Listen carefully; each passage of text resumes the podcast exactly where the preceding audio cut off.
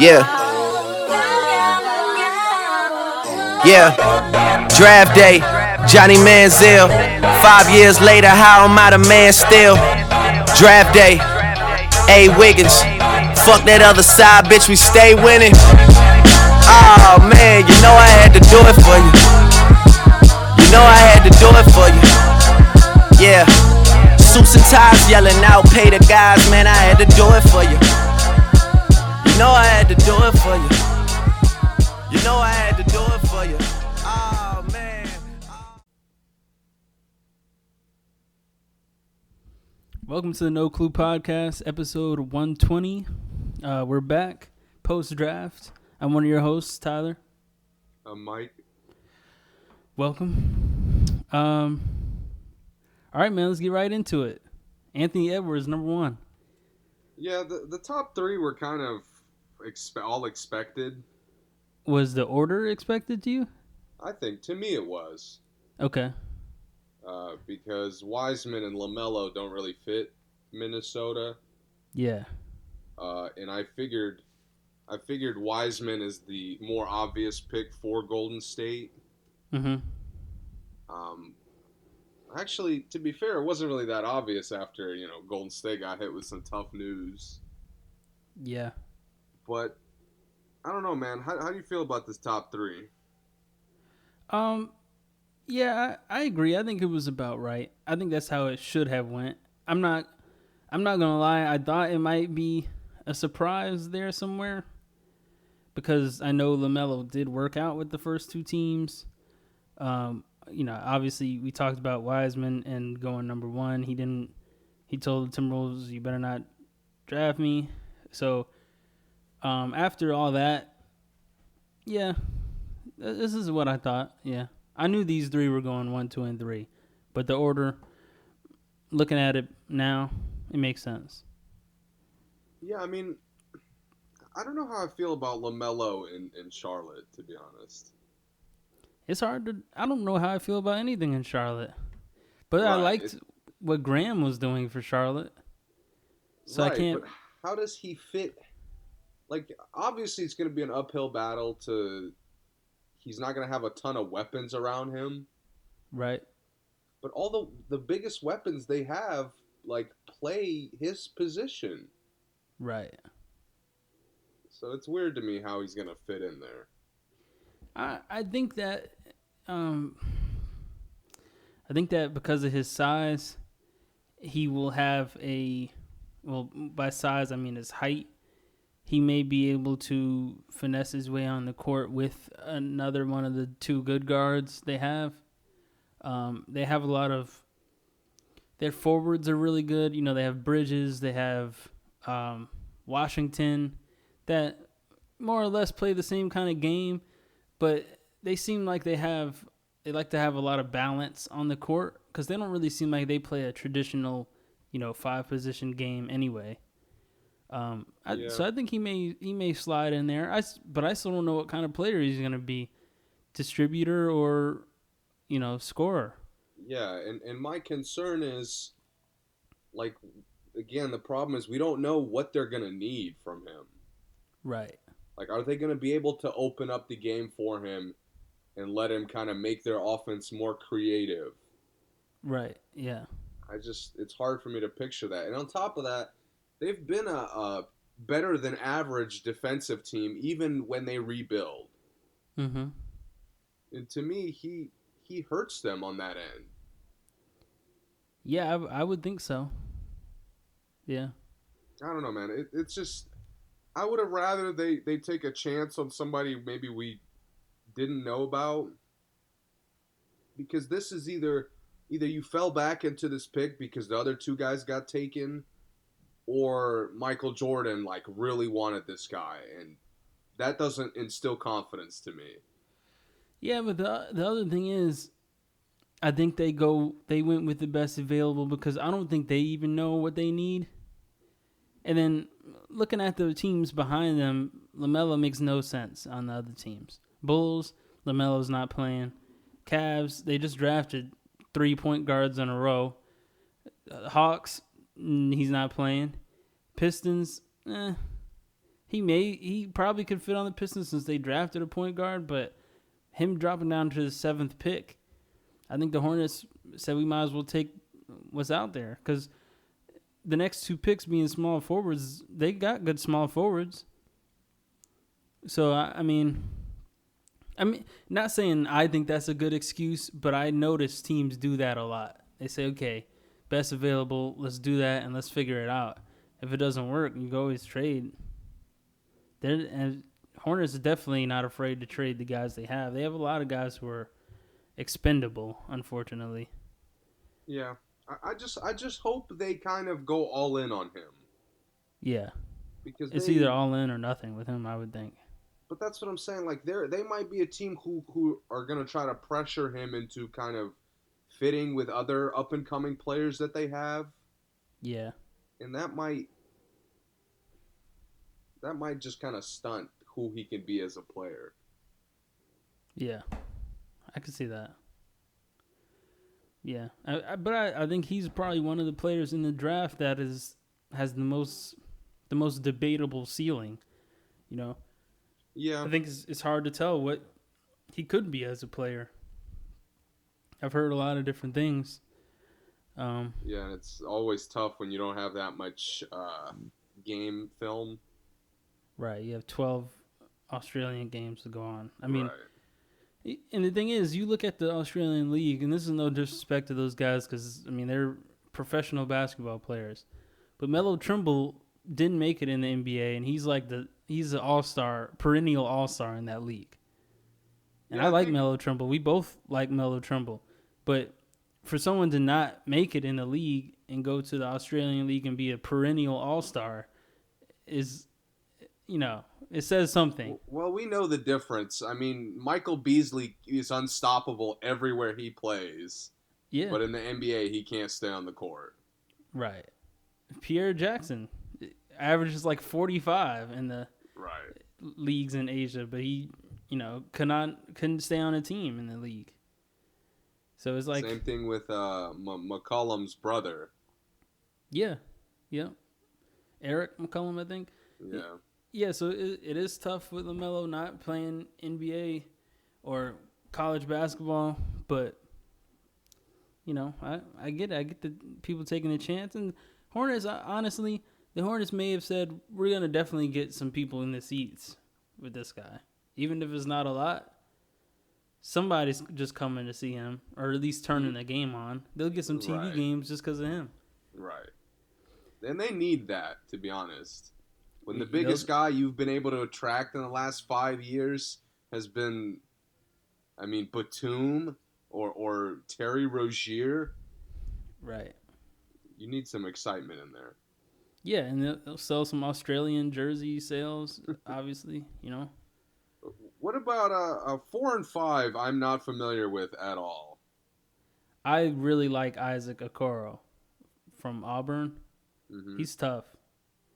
He, you know, he kind of had a short season. Obviously, he had a short season like everybody else on Auburn, but he never got to the point where he was... Like, he was working his way up to being the star player on the team, on a team that plays a very balanced kind of ball at Auburn. Yeah. But he had the full package from what I saw, and I watched a lot of film on him, and I was kind of looking forward to seeing what he did for Auburn and seeing they made it so close last year, a play away last year in the championship. But, yeah, man, I don't know what he does for the Cavs because obviously I don't think any more young guys helps the Cavs at this point. They could just have a team full of top 5 rookies and it's just it's not going to do much, you know. Yeah, it's just the weird. They have a, similar to Charlotte, they just have like a weird mix of talented players. Yeah, they do.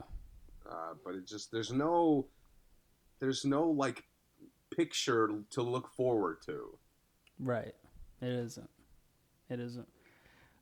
Patrick Williams for the Bulls. I saw Florida State play, but I never saw anything from him. So, I'll say that. He must be one of those potential guys that they drafted, you know? Yeah, I mean, I like the Atlanta pick, the USC big man. I like him too. I think he gives them just more consistent size. Yeah. And now there's no pressure on Capella to be like a full-time center for them. Right. Because he needs a backup. Mm-hmm. So he could be a little bit more active, more consistently. Yep. And he's mobile. He's kind of small, but he's really mobile.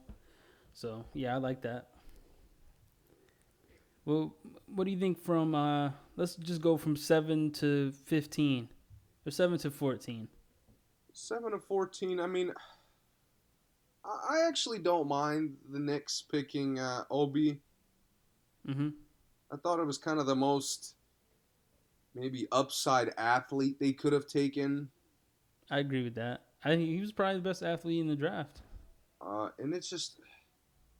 they're such a joke of an organization because they're dumping all these players that they just last year committed to. Right. So now they're like kind of reshaping their roster as if like they're not 3 years too late to do that. Yeah. But I like this guy because there's a lot of upside and he could just, at worst, he could contribute off of his athleticism. Mm-hmm. Like, to me, they don't have enough of that. All the guys they draft are these kind of, they have this potential, and when they don't live up to it, they can't play basketball. Yeah. And I think this guy could, like, at worst be like an Aaron Gordon type of player. Yeah, I was thinking he would be a Fareed day one. Right. Like, right away. I could see him being like Fareed. And I think the Knicks... like, that helps some of the other Knicks players that they're praying will develop. Mm-hmm. I think so, too. So, you know, is it a saving move? No, but at least it's a step in the right direction to me. Yep.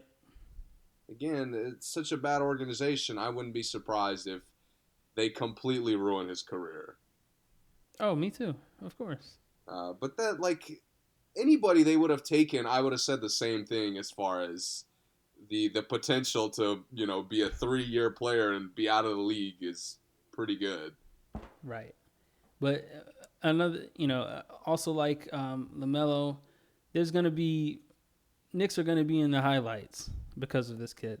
Yes. One way or another. I mean, if there's anything we know about him, he's going to get some dunks right away. So, I mean, you can't go wrong with that necessarily, especially if there's really nothing else to draft for because, again, the Knicks are another team that they could have 5 out of the top 10 draft picks. It wouldn't do anything. No, yeah, when you have no direction, like I got to see guys play. Right.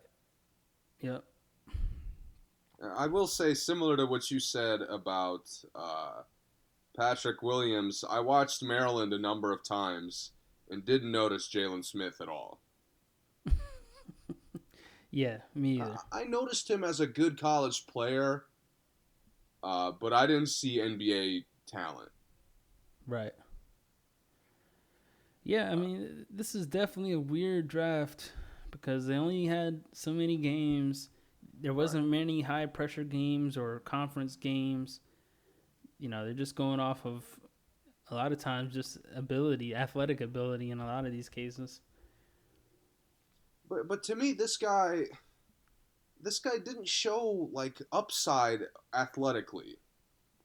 No? And that's why I'm reserved on kind of judging these guys' skills because, like you said, we haven't had a big sample of a lot of them. Mm-hmm.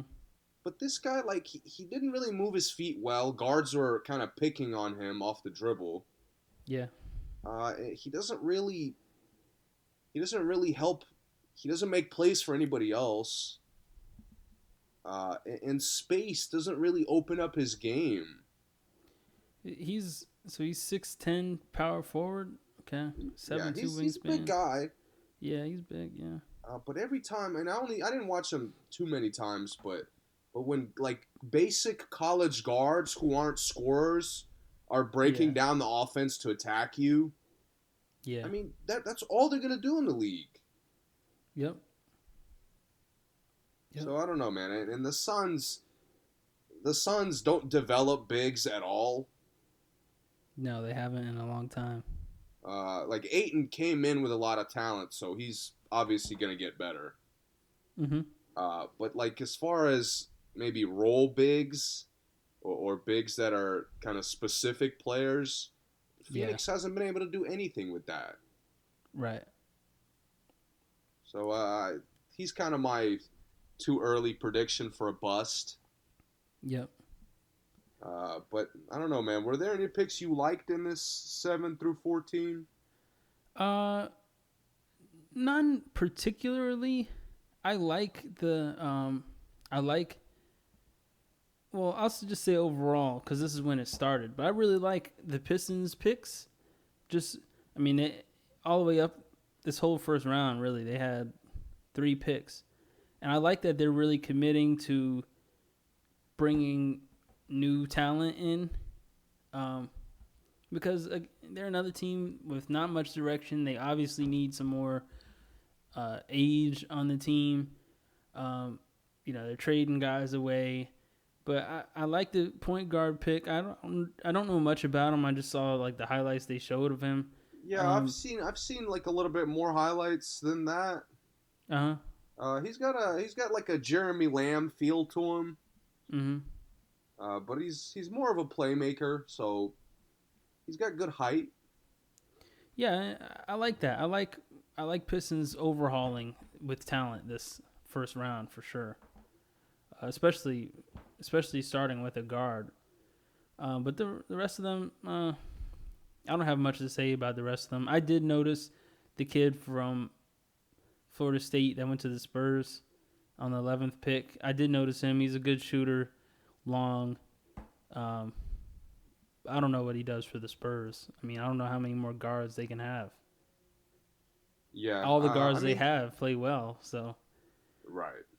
It's like, I mean, he could probably contribute, but I just don't know how much or why they need him to contribute.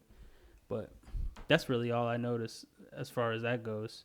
Yeah, I mean, I like that the Wizards took kind of a guy whose potential fits the team. Mm-hmm. But again, I don't know anything about him. I only saw the clips they showed. And I know better than to get excited off of that. He's the youngest MVP of the Israeli league with only 12 points a game, 6 rebounds, and 3 assists. Yeah. I did notice that. That's tough. Oh, 13 points, sorry.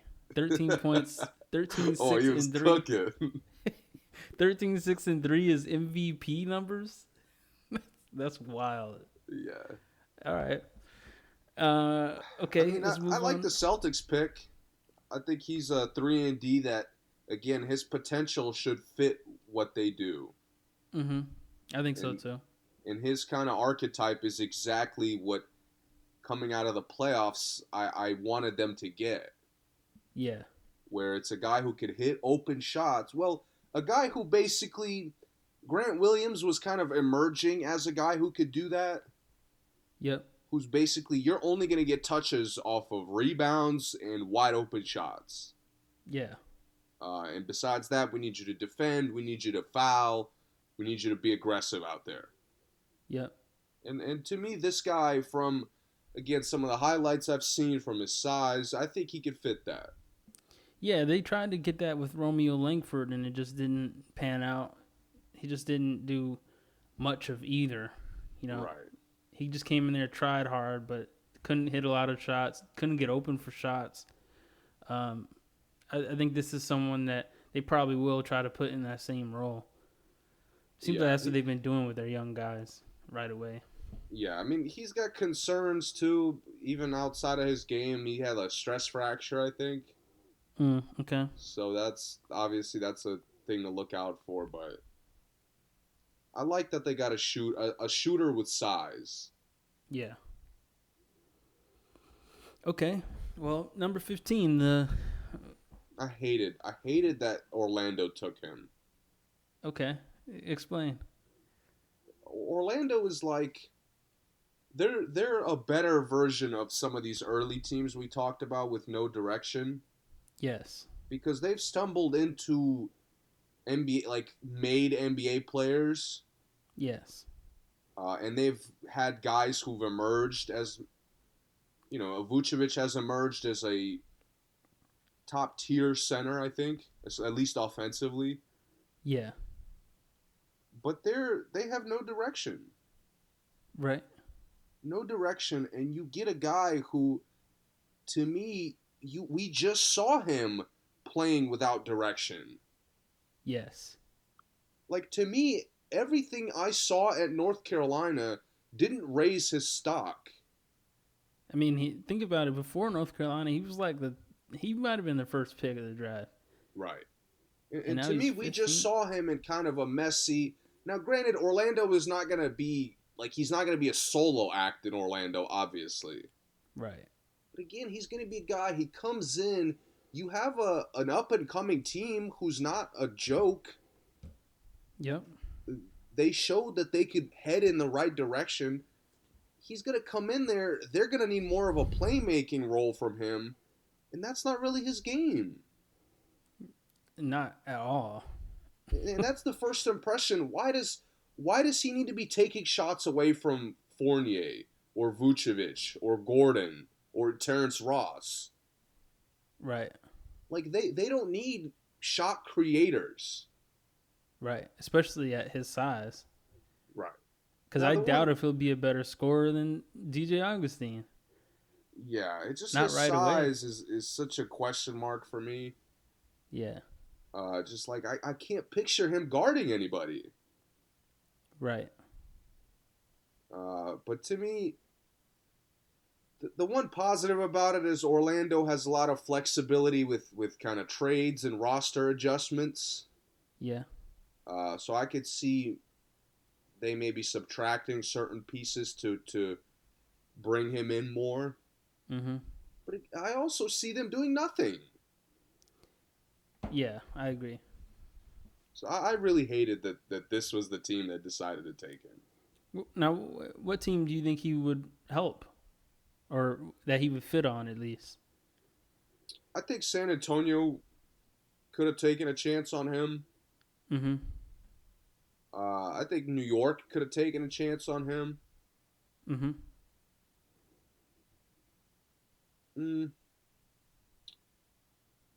I would say the Bulls could have taken a chance on him, honestly.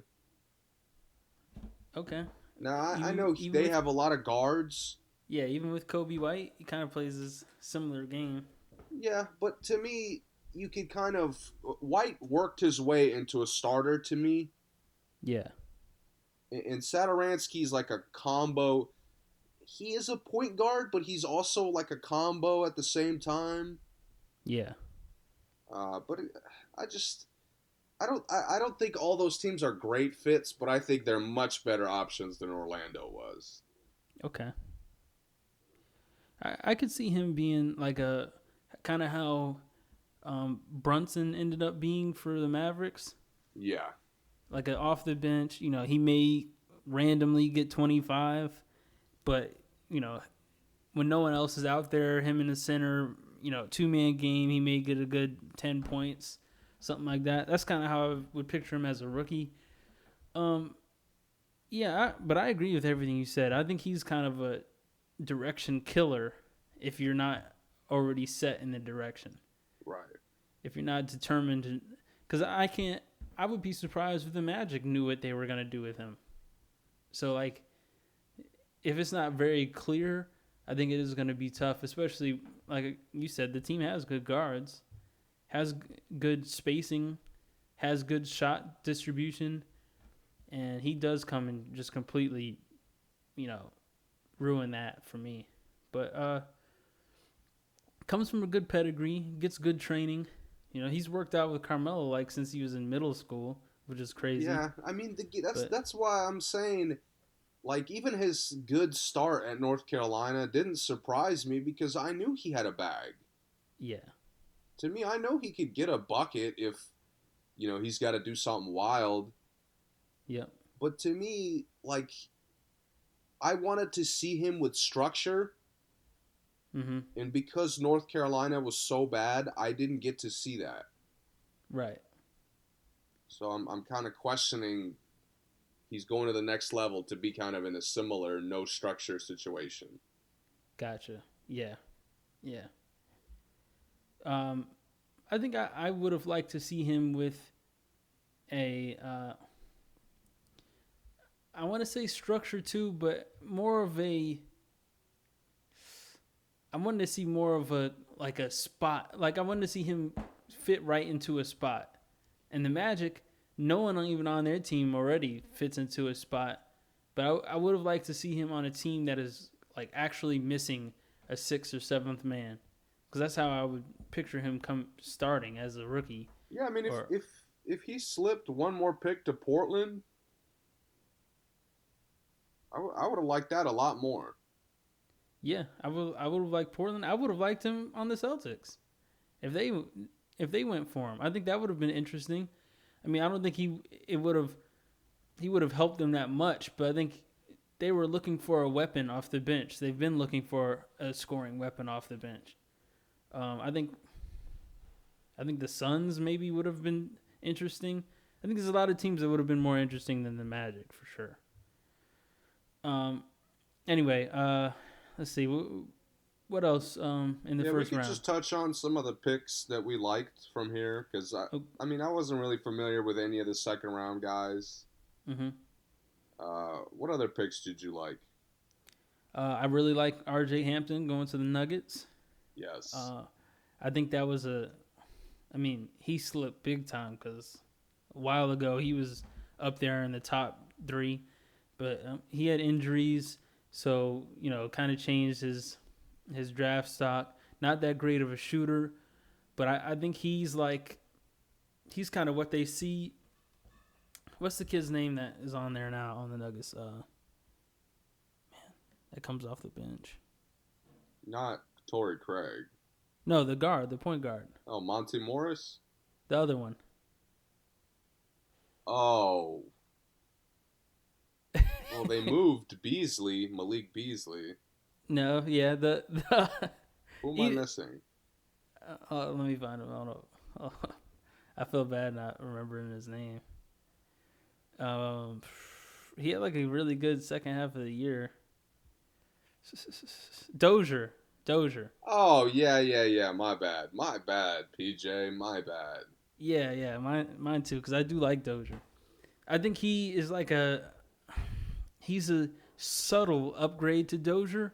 If he plays how, you know, people were expecting him to play, I think he could be a more explosive bench guy for the Nuggets that I think they kind of miss. I like how Morris is a really good general off the bench, but when he's not out there and they kind of play like this, we don't know who's playing point guard kind of thing, I think RJ Hampton, who is really, really fast, I think he might be one of the fastest guys in the draft, provides them more of a up and down game that they miss pretty much with everybody. I'd like to see him go coast to coast in there without Jokic, where they don't have to wait, which is something we both talked about last season, them having to wait for everybody every time down court. I think he's someone who doesn't have to wait. He's just a open floor kind of player. I think he could be really interesting for them. That's all. I don't know if he's an immediate impact, because the Nuggets are really good, obviously, but I think he is a really, really nice pickup. Yeah, I like that there's no pressure on him to like really be anything right away.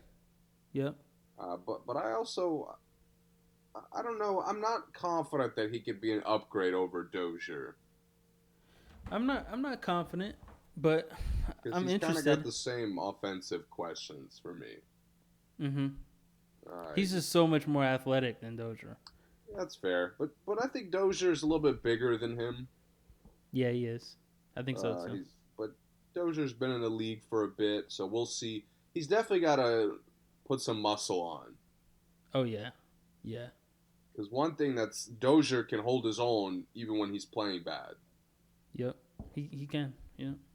You know, when we saw when Porter Jr. didn't want to play defense, the Nuggets sucked. Yep. So they got everybody that comes in for them at their best is competing on both ends. Yeah. So Hampton's gonna have some pressure on him when he does play. Yep. Okay. Well, who else do you like first round? I really liked Tyrese Maxey to Philly. Mm-hmm. He's kind of a bench spark, or he can be a bench spark for them. Yep. From what I saw, he was a very, very creative attacker. Kind of like a guy who could create something out of nothing. Yep. And I just think Philly overall is trying to build depth. Yeah. We'll get into their roster moves a little bit later, but I think this guy could come in, and even if he doesn't shoot the ball well right away, he was a guy who hit big shots. Mm-hmm. So I think his confidence is gonna help that bench out quite a bit. Yeah. And another guy I loved later in the draft, Peyton Pritchard for Boston. Yeah. Sleeper pick, yeah. Exactly what they need, I think. First, this is the only guy I'm familiar with that's like a college vet. Yeah, I think so too, yeah. And that's one thing that's... Because a lot of these guys, like we said, don't have a ton of experience, there's a lot of questions about them. Mm-hmm. I saw enough of Pritchard to kind of know his game. Yeah. And there's a lot of Brogdon in him. Okay. He kind of knows his own athleticism. Mm-hmm. Under control, he's a competitor. He's a tough shot maker. So I think he's a guy who could come in and lift a bench that's at times non-existent. Yeah. And he's going to get to play a lot with star players. Yeah. Yep. So I think he could be a huge upgrade over Wanamaker. I was thinking like a better shooting T.J. McConnell maybe, because he's definitely a fighter. I mean, he'll come in and like really give you 110% all game, and he's knockdown shooter. Yeah, I think he's good enough to even play alongside Wanamaker at times. I think he is too, because I think Wanamaker is hard for them to replace because of his strength. He's so strong defensively. High IQ player too. Yeah, and very high IQ. I think Pritchard, he may be suspect defensively at first. I think he's probably someone that can improve over time. But I do think he would be with Wanamaker a lot of the times. Or, I mean, they have Smart, too, so maybe not. I just think he could fit. I think he's enough of an all-around guard to kind of be plugged in and just help their bench. Because Edwards doesn't really fit to what they do. No, he doesn't. But I think this guy's a lot more of a fit. Did you see much of Malachi Flynn's highlights? No. I mean, he is a scoring machine, dude. I mean, and he went to the rafters. I mean, he's small, but man, if you were thinking about losing Van Vliet, I feel like this is one of the best picks they could have made, based off what I saw. I didn't see a lot of their games. I mean, they went 26-0 to start the last season.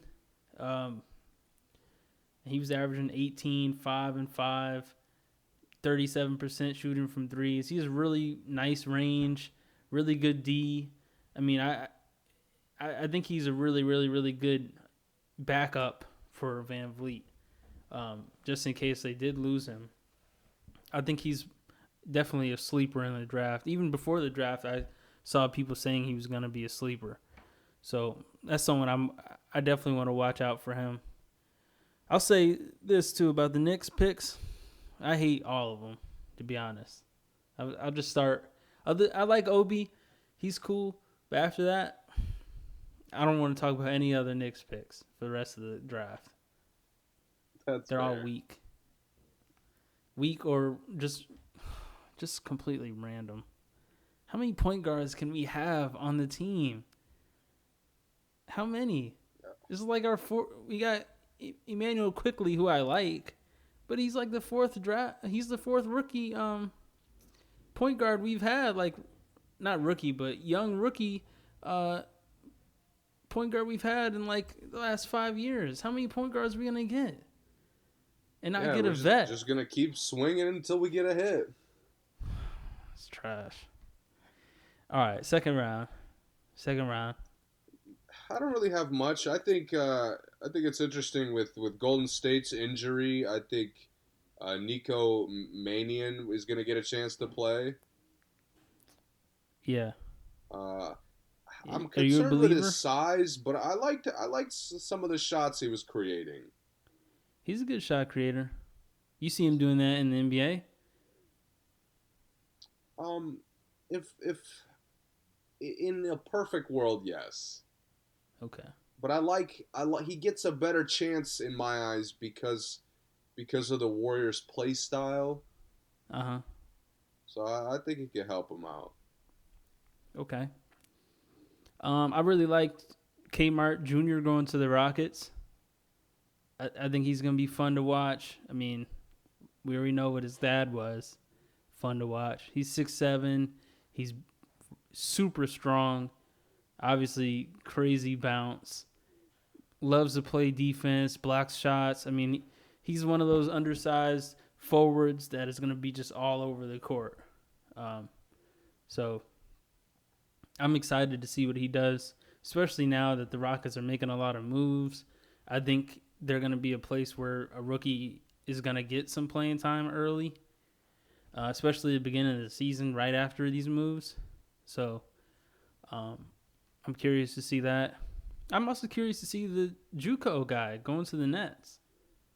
Probably isn't going to play at all, but... Which guy? Jay Scrub. Didn't he get traded to the Clippers? Oh, did he? I'm pretty sure he got traded for another pick. For the Shamit? No. I think he was a separate... He was for maybe...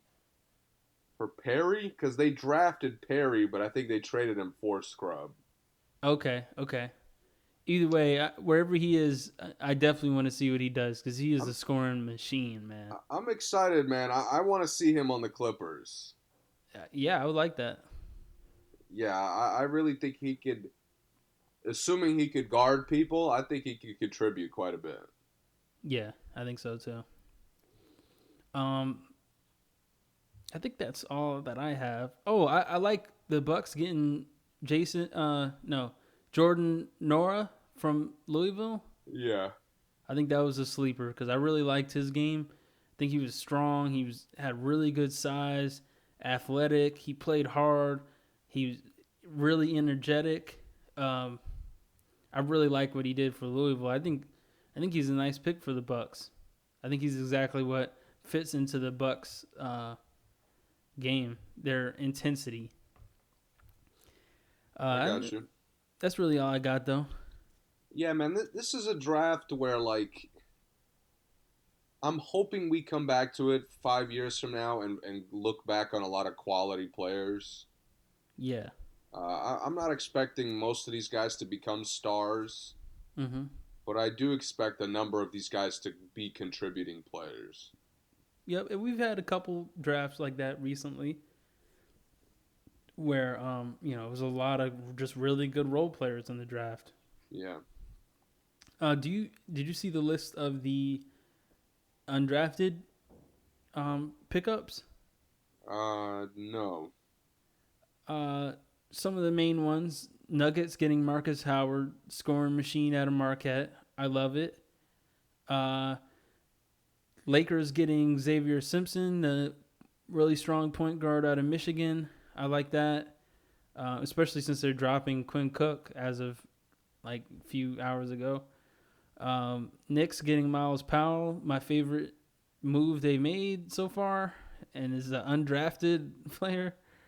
Let's see who else. A lot of these, I don't see a lot of other names that I recognize.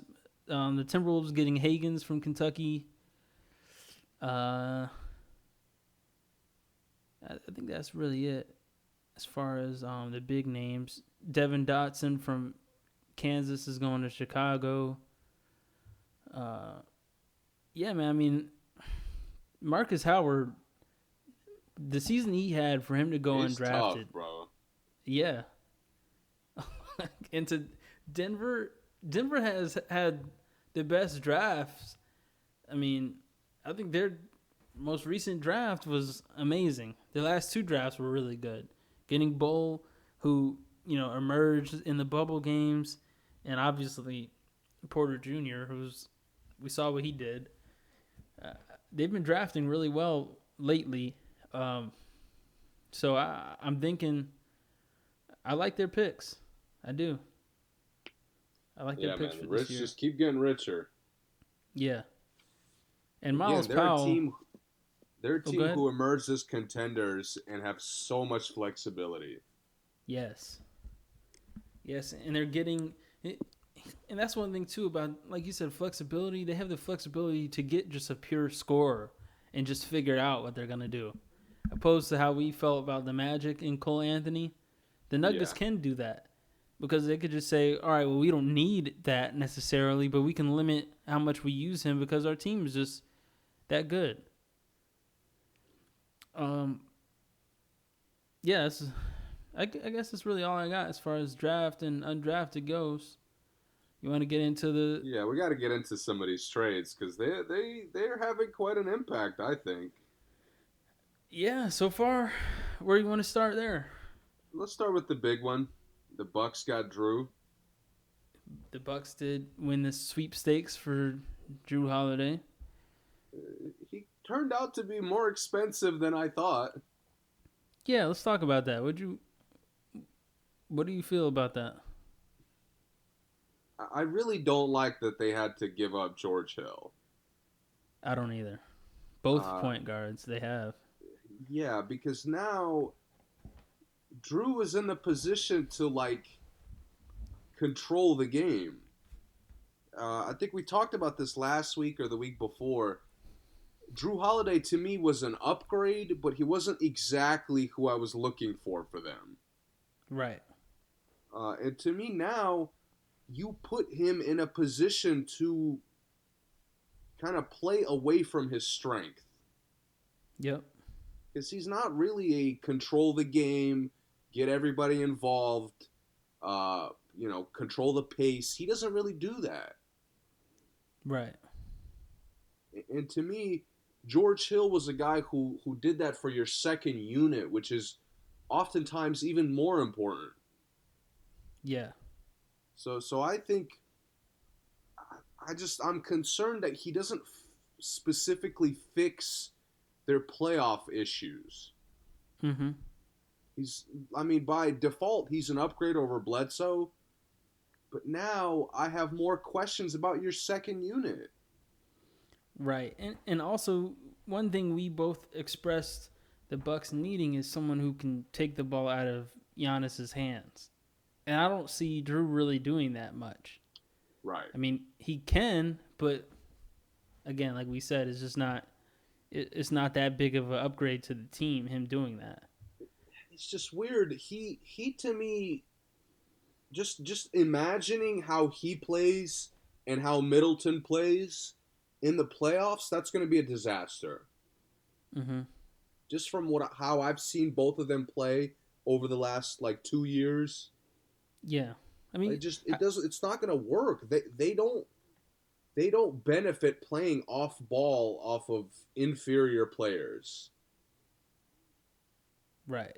And to me, if you keep the ball in Giannis's hands, you're limiting both of those guys. Yeah, you are. So the one thing, they have no excuse to not be vicious defensively. Mm-hmm. I agree with that. They're usually top five, but they if they're not top three next year, I might be calling for Budenholzer's job. Well, I don't think he changes their defense that much. Do you? I mean, he makes it better. They lose two defenders and get one. But I think Holiday is significantly more elite than both of them. Bledsoe was all defense. But Holiday was too, I think. Again, it's the playoff performances with Bledsoe. Right. Bledsoe in the playoffs, forgets how to takes when their the defense. Game is out of control, Bledsoe is at his worst. Uh-huh. Yep. Holiday doesn't do that. Yeah, I would say Holiday's probably top three steady players in the league as far as his consistency, effort-wise. In back-to-back years, every time the Bucks play bad, they make it look like worse. Yeah. And a lot of that is just bad decision-making from your point guard who shouldn't even really have the ball. Right. So I think it's a huge upgrade of just play style, but I don't think it's enough. It's not the right upgrade to me. I agree. Especially with losing. I mean, the picks, I don't know how that's going to play out, but losing George Hill, I think, is going to hurt them a lot. I do too. Yeah. Okay. What else? I love the Lakers officially getting Schroeder. Yeah, me too. I think Green. I'm going to run with the assumption that they're losing Rondo because supposedly he's really interested in the Clippers now. Yeah, I've seen him interested in the Clippers and the Hawks for some reason. But yes, I have seen him. But I think Schroeder is, if you're losing Rondo, Schroeder is a perfect upgrade. Yeah, I think he's the best you can do, honestly. I think... Better scorer. To me, overall. He gives them a dynamic that they're going to need next year. And what's that? Because he's going to be able to elevate them even when LeBron and AD are kind of out of it. Mm-hmm. And, I mean, those first 30 games, LeBron's showing up for maybe 15 of them. Yeah. So you're going to need a guy who just elevates the rest of the roster. And they're probably losing Bradley, too, apparently. And, I mean, to lose Danny Green, Bradley, and Rondo, I mean, I'm not sure they're going to pay KCP. Right.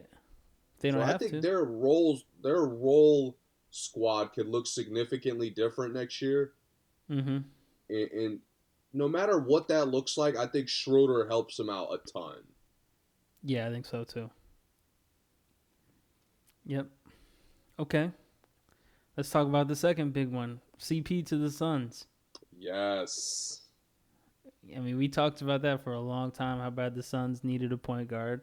And they got the point guard. They gave up a lot for it, though. Another expensive one. First-round pick, Ty Jerome, Jalen Leck, Kelly Oubre, and Ricky Rubio. But got Abdel Nader, who's a good bench guy. Serviceable bench guy. I mean, Oubre is definitely a loss, but they showed that Oubre is not a make it or break it player for them. Right. They got other guys who could potentially fill that. Yeah. Yep. But I just, I love the idea for Phoenix.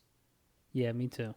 To kind of just commit to that backcourt and fit everybody else around that. Yep. And I mean, CP, even if CP is not what he was in OKC just this past year, mm-hmm. I think he makes Ayton significantly better. Oh yeah. I think he gets. I wouldn't be surprised if Ayton at times seems like their primary option. Yeah. Because I imagine, I think Monty Williams is creative enough to kind of mix and match who he plays through. Mm-hmm. But I mean, it's the first time I've been excited about Phoenix in a long time. Yeah, me too. Do I think they're a contender? No. I don't think they're deep enough. Booker isn't experienced enough. But I think they're an exciting Western team, man. And I think they belong in that, like, fight for 8 seed teams. Yeah. They easily belong in that tier. Yeah, for sure. I think they're a playoff. I mean, very close to a playoff lock to me at this point. If they kept Oubre, they would have been a definitive lock. Yes, I agree. Yep. That's my only curiosity is who's going to give them something consistent as a wing. Mm-hmm. And I don't know the answer to that, but I'm still excited for their potential. Yeah. Yep. Okay. Covington to the Blazers for Ariza. I mean, what did you think? I love it. I love it for Portland. I love it. Ariza should retire, honestly. I mean, he doesn't want to play. Didn't want to go to the bubble. Then wants to wear a Lakers jersey while watching the game. I mean, just end it, Ariza. Seriously. Back on the Rockets. Yeah, he got traded again, I think, right? To the Pistons, maybe? I'm not sure. The Pistons. He got traded to the Pistons. I mean, Covington is exactly what they need. Great shooter, block-down defender. He plays hard every night. He has no attitude. He's just a great fit for a lot of teams. And good I think size. He fits everywhere. Yeah, and you know, he's someone that if they do keep Carmelo, he's someone that is like a 3-4. Like they play with 2 3-4s. So like whatever Carmelo isn't doing, Covington is going to be doing, which is great. Especially since he played center this season. You know what's interesting? Covington's one of those, like, I don't trust him to consistently make shots. Uh-huh. But, like, he's going to make that one in somebody's eye. Yeah. And I think, like, the Blazers, we saw it with Gary Trent. The Blazers need, like, their bench needs to hit, like, the Norman Powell shots. Yes, absolutely. Because we know Lillard, we know McCollum could go. But when they're, like, when their role players make big plays, the team just plays better. And the year before last, they had that with Rodney Hood. And, you know, this season he was hurt all season. That really hurt. And they may be losing Rodney Hood again, but Covington is definitely that guy. That corner, you know, Dame drives, and that corner shot is open a lot. And, you know, Melo hit a couple of them this year, but Covington, he would be that guy. And he's the guy you have in defensively when Melo isn't in defensively at the end of the games. Yeah, man. And there's no more excuse for them to not rebound and not defend. Oh, absolutely. I mean, I thought last year they picked up pieces to improve, and they didn't. I mean, the fact that this is a team who we thought they needed help rebounding, they pick up Hassan Whiteside, of all people. And rim protecting. Right. And they get Nurkic back. Yep. And they got worse. Yep. Took worse shots. So I love the pickup, but to me, if Covington like unravels there, I am going in on Portland next year. It has to be on Stotts. Stotts has to go, dude. If they can't get consistent role production mid-season, get him out of here. And Damian, you know, almost had an MVP caliber season for the whole probably second half of the season, and they still didn't get better. Nope. So I mean, it's like I don't know. I'm sure it's frustrating for Dame because he's playing amazing, and there's nothing he can do to improve the team because it's everywhere else on the team. There's no on-court leadership when people aren't playing well. Right. There isn't. And the thing is, Dame is a good emotional leader probably, but they need that on X's and O's leader on the team. Like, I don't see, like, Damian doesn't really like call a different play, run a completely different play for somebody else, when he's not playing well. It's like they just give it to Nurkic and try to get out the way. But yeah, they need someone to say, you know what, like, nah, we got a different play. We're doing this, and just, move the ball and get better shots. Dame has to take a tough shot, and it just brings everyone out of the rhythm. And then Nurkic, we talked about his shot selection was disgusting all season. Yeah, man, and I just think they needed like an effort leader to in a simpler way. I agree that their just execution is often atrocious. Yeah. But again, when you put 2 7-footers out there and guards are back tap, the other team's guards are back tapping like they're Tyson Chandler. Yeah. Like Rondo was back tapping on them. Yeah, Danny Green, KCP. Like, come on. Yeah. That to me, I think Covington can fit that. Yep. He showed me in Houston that he could do that. I wish they could have got like a Draymond Green or someone like that. I think Covington is similar to that. But it's these situations where you see how valuable guys like Draymond are. Specifically Draymond, but you see guys like that. You see the value in teams like the Blazers. We'll see. I hate that. Like, I'm basically describing they need a competitor. Is who they need. Yes, they need a competitor that isn't a point guard, for once, because no one else competes other than Dame. They just some need games. Like a hustle plays competitor. Absolutely. And Covington with his big shot making ability, I think. Like you said, him and Melo on opposite corners with Dame kind of finding whoever's open. Yeah.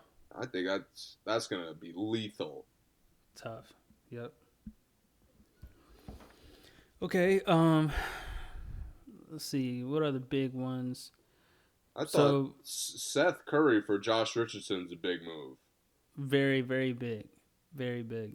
I'm not surprised. I had no confidence in Josh Richardson last season, and he didn't do much for them. Obviously, losing Ben and Embiid.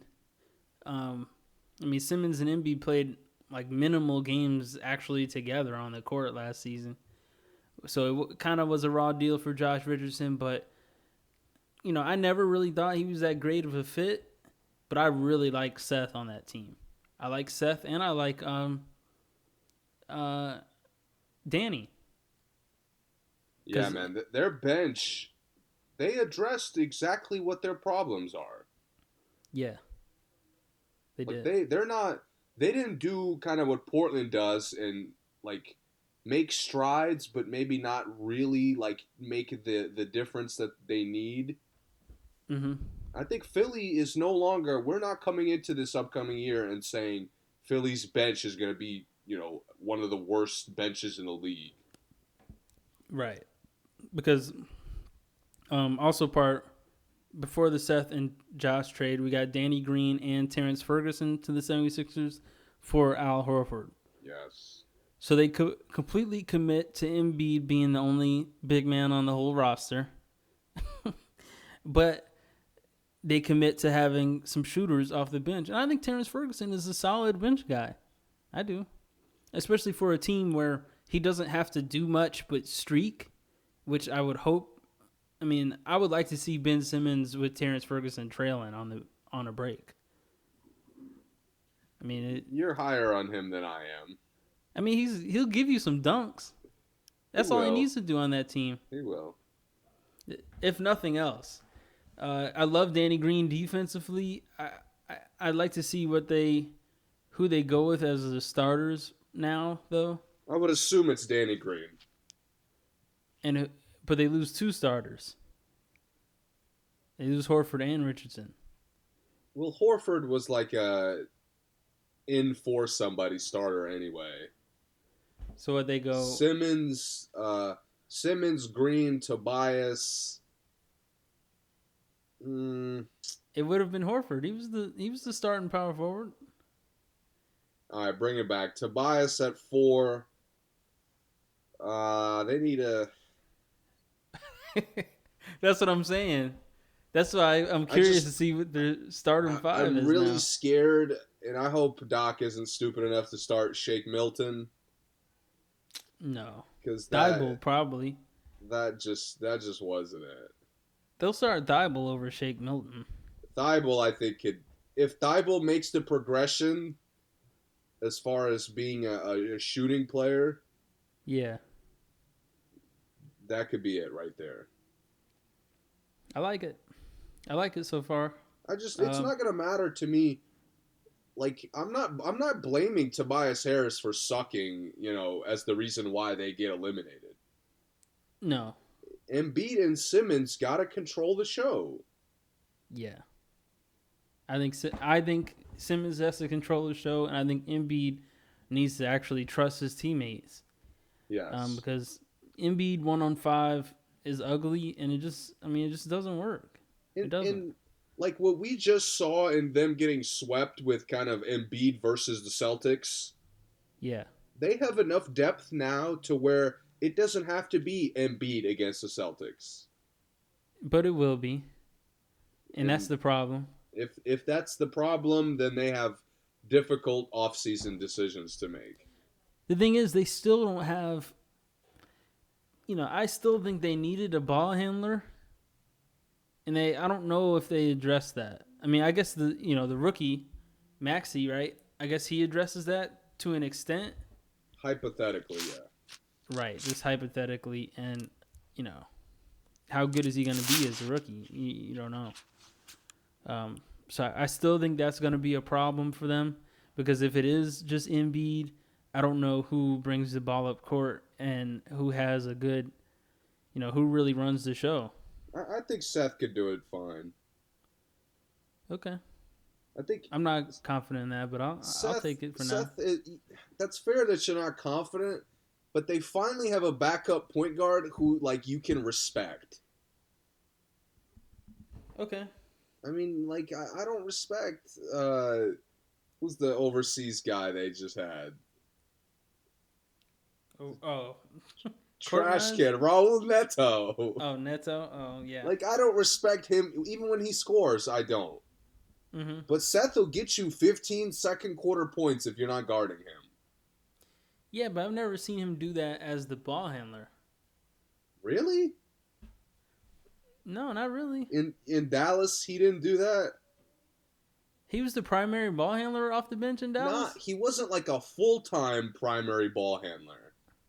Well, that's what I think they're missing. I don't want Shake and Seth on the court at the same time, trying to play two guard offense.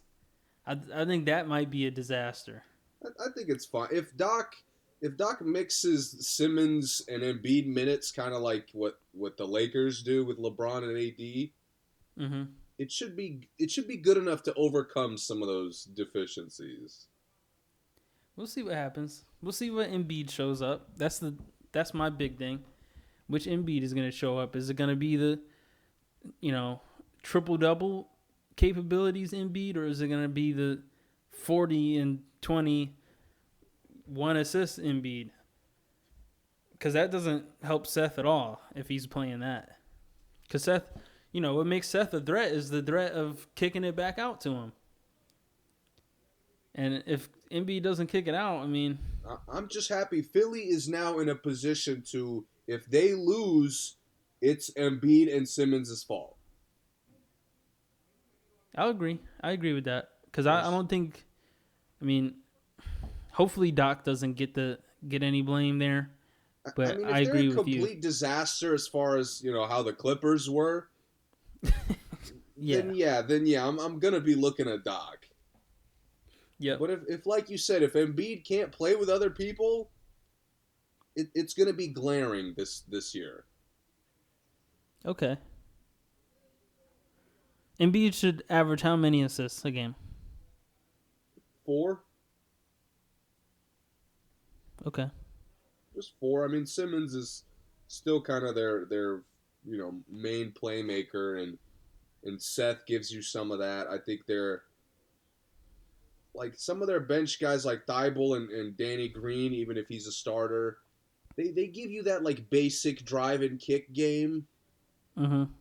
And Tobias does that to an extent. Yeah. So I think they should be fine offensively. I think you have more confidence in Seth than I do. But I'll roll with it. I'll see what happens. I'm curious. You know, my concern is actually on the Dallas side with Josh Richardson. Because and hear me out. Okay. I think he fits perfect for them. Now, hypothetically, the upside I think is wild. Okay. Like I think at his best he could be exactly what they need to be a contender. Okay. But the tough thing for me is he came to Philly, and coming from Miami, he was like a slasher defender guard. Uh-huh. And he came to Philly, and they needed him. They needed perimeter playmaking from him. Right. And he kind of struggled for a while. Like he shot the ball poorly. He couldn't really create shots. He didn't really have chemistry with Simmons. Mm-hmm. And this is my thing. Like offensively, he's going to have to come into Dallas and realize he's not going to touch the ball very often. Yeah. And I'm not sold on the fact that he can kind of be what Hardaway Jr. is, which is just a defender or a shooter and a defender. Yeah. So I'm a little bit concerned with how he's going to fit with Luka. I think he's going to be perfect. I think he's like a guard. You know how Finney Smith, when he elevated his game, like, you know, his top level this season. I see that in Josh Richardson every night at the guard spot. Elite defending for the, you know, compared to the rest of the team, and, you know, knock down shots when you need it. I think he's a good. Do you trust him to knock down shots? You know, on the Mavericks? Reliably. On the Mavericks, yeah, I do. Yeah. Okay. But see, to me, on the 76ers, his issue was he got them so few and far between. It wasn't like a consistent thing. Like some games he'd get 5 open looks, and some nights he'd only get 2. I think on Dallas, with Luka and Porzingis, he is a guaranteed 4 open looks a night, like every night. And it's just how they play, because all the guys get those. But I think on Philly, it was like because of how Embiid played, and even Simmons sometimes, the rest of the role guys have such an inconsistent opportunities compared to a team like Dallas. Like, you know, that's what made all of a sudden all these guys on Dallas got very consistent, like Finney Smith and like Hardaway and Seth and Trey Burke even. I think they just get consistent open looks for their role players. It's just how good Luka is, really. Yeah, I mean, that's fair. That everybody eats thing did not exist on Philly. But no, it's like, you're right. It's like Luka gets the first plate, and then after that, everybody eats on Dallas, because he averaged close to 10 assists, right? Yeah, I think so.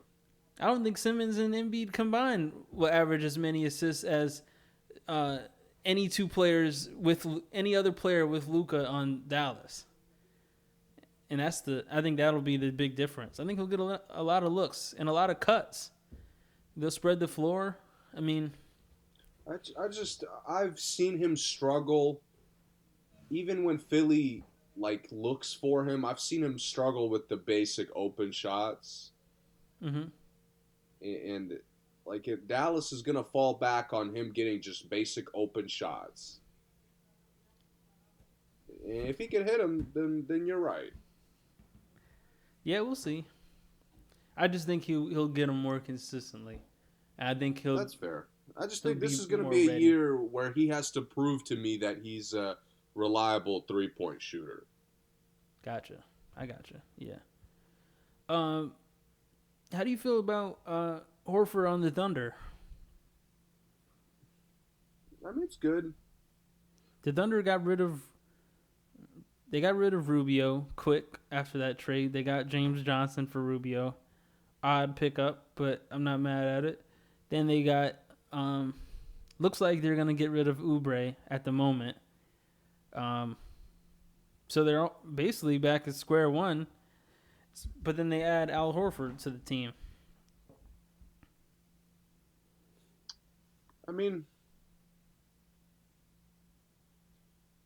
And who really start at point guard now? Shea, I guess. Okay.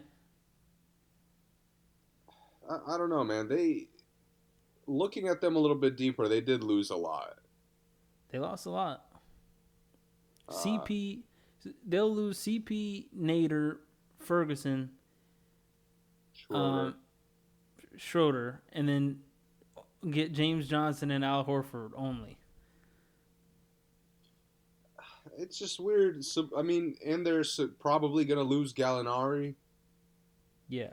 But I wouldn't be surprised if they're kind of committing to the draft picks. They got a lot of draft picks, yeah. I like what they did in the draft. I didn't mention that, but I really liked it. So this is a team who, in two drafts, they could stock up on like a whole roster. Yeah. So I think have a lot of picks. I think they're going to be playing around with their roster for a number of years moving forward. Okay. You care about Shamet going to the Nets? I do. Shamet on the Nets I don't really care for. Uh-huh. But I think Kennard on the Clippers is a nice little boost for them. Really? I do. You like that better than Shamet going to the Nets? For sure. Okay. I mean, Shamet to me, Shamet is like a trash version of Joe Harris, is he not?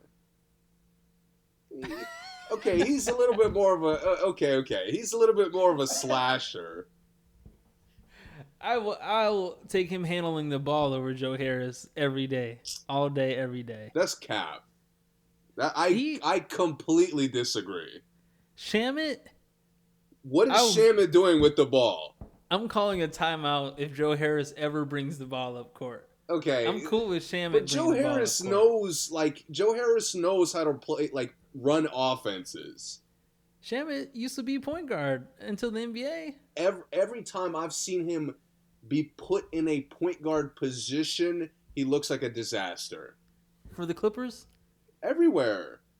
I was going to say every point guard on the Clippers was a disaster. But I think, but this is why I like Kennard for them, because Kennard is like a hybrid of, he's like a bench playmaker, but more of just a pure shooter. I'm gonna be honest with you, man. I don't think Kennard is ever getting in the game for the Clippers. I want him to, but I don't think he's gonna play. I don't. I really don't. I love Kennard. I agree with you. I think he would be a great boost. I just don't think he's gonna play. But they need, to me, they need exactly what he did for Detroit last year. I think so, too, yeah. Which is like, if I'm hot, you could play through me for a couple minutes. Yeah. But I'm also, like, I could play off these talented players and make basic shots. Right. Shamet couldn't do any of the basic role player skills that the Clippers needed. And you could say it's all Doc's or all Kawhi or whoever's fault. But I think Kennard, even if they continue that dysfunction, fits into it much better than Shamet ever did. Okay. I'm not mad at that. And I don't know if it's... I'm not going to blame Doc per se, but I don't know if it's... if Shamet was a victim of how the team played or if he really just wasn't good. But he couldn't hit. I know he couldn't hit open shots. I know it's hard to do that when you're getting them sparingly, but like he just, for long stretches, he couldn't make shit. Yeah, you're right. And I am expecting Kennard to hit those if he gets them. Like, Josh Richardson, like you said, didn't get a lot of touches at times, but he still made shots. Yeah. No, I agree. It's a big difference. It's a big difference, yeah. And this is the concern should be defensively, but I mean, they sucked defensively when they were stacked. But, you know, the other thing, I don't know what Shamet's role was on the Clippers at all. He was supposed to be a 3-and-D. Well, but every time I watched them, they passed it to him like he was a playmaker.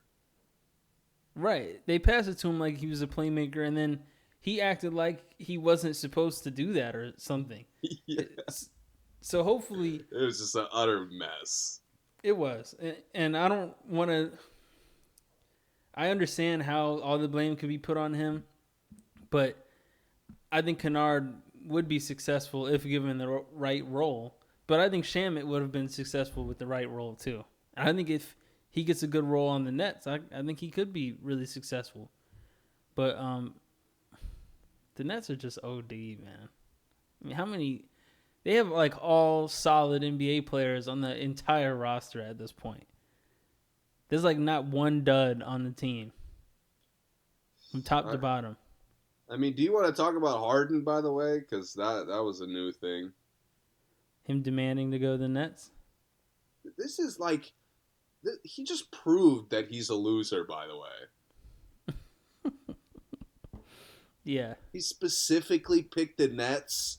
And KD proved how much of a bitch he is. Because no shot Harden just, like, Brooklyn is just a place he wanted to go. You know damn well he got on the phone with his boy.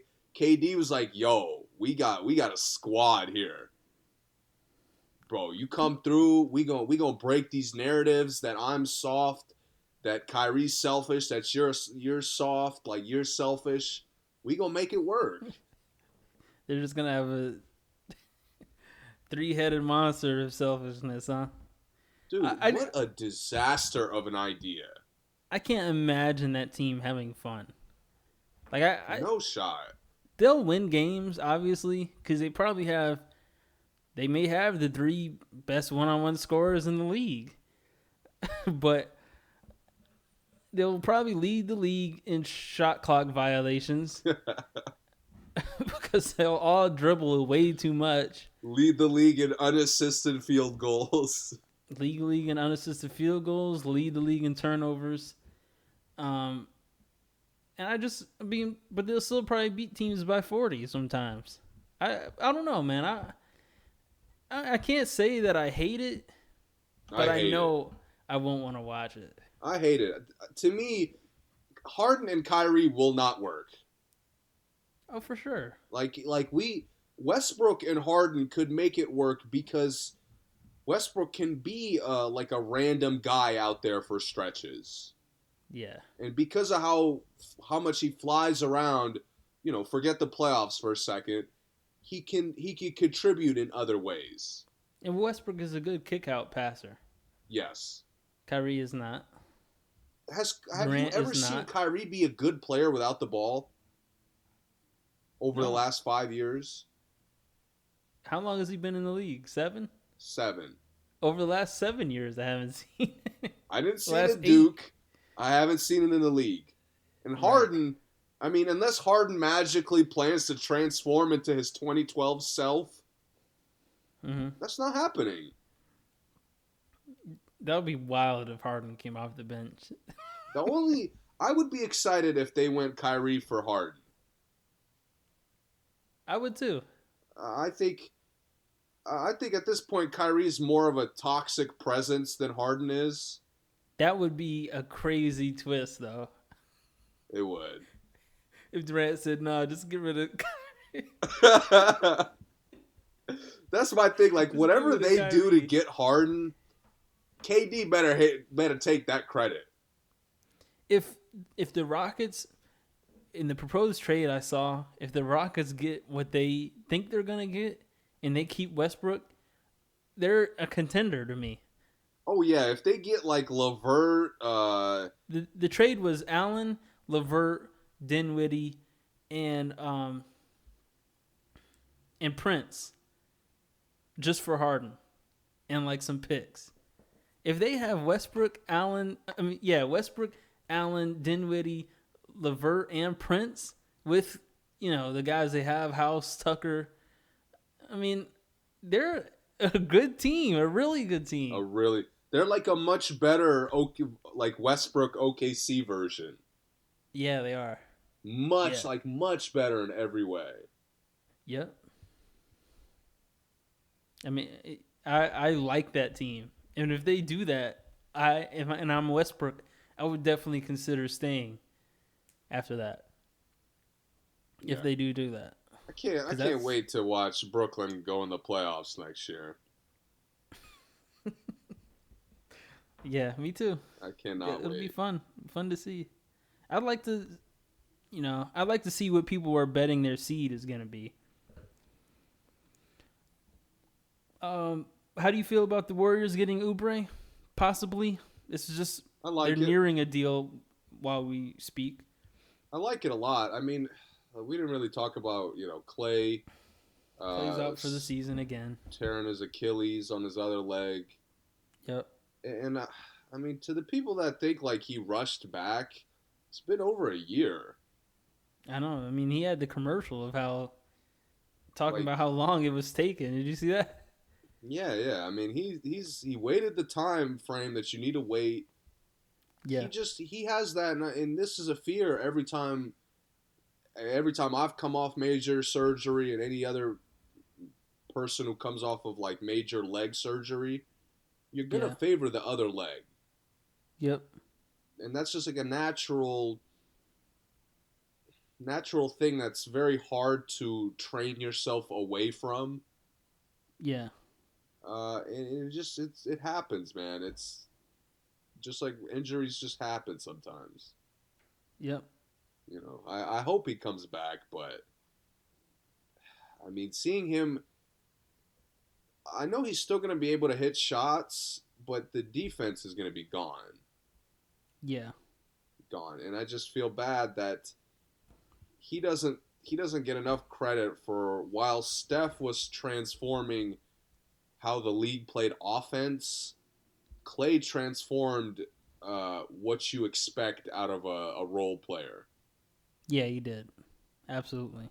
And Clay has been kind of the perfect archetype for what a role player guard should be. Yep. Or like a guard wing hybrid, but just there's not enough guys who take the defensive challenge like he did. Right. And that's going to be a huge loss for them. Absolutely. I like Oubre there. I like Oubre and Wiggins together, actually. This is going to be a year, man. Steph has a lot to prove. Yeah. You know, he's got a lot of doubters that don't really believe in him as a star player because he had all the pieces around him. This is going to be his first time since the Warriors' early days that he has to be the centerpiece of how they play. Mm-hmm. I just don't think they have enough scoring talent to do, like, run through Draymond full time. No. Steph is going to have to be nuclear for them to consistently win games. I will say this. There's still a lot of free agency time. You got some teams that are dumping everybody. I think Wesley Matthews could be a nice placeholder for him. Wes Matthews is a nice placeholder for him for sure. The Knicks just, you know, dropped. Let me just name them off. Damian Dotson, who did well for them. Taj Gibson, Elfrid Payton, Wayne Ellington, Theo Pinson, who cares about that? Bobby Portis is a nice pickup for a lot of teams. Wayne Ellington is a really good one. He is. He's a sleeper pickup. Let's look around the league. Rivers is an unrestricted free agent. No, that's not it.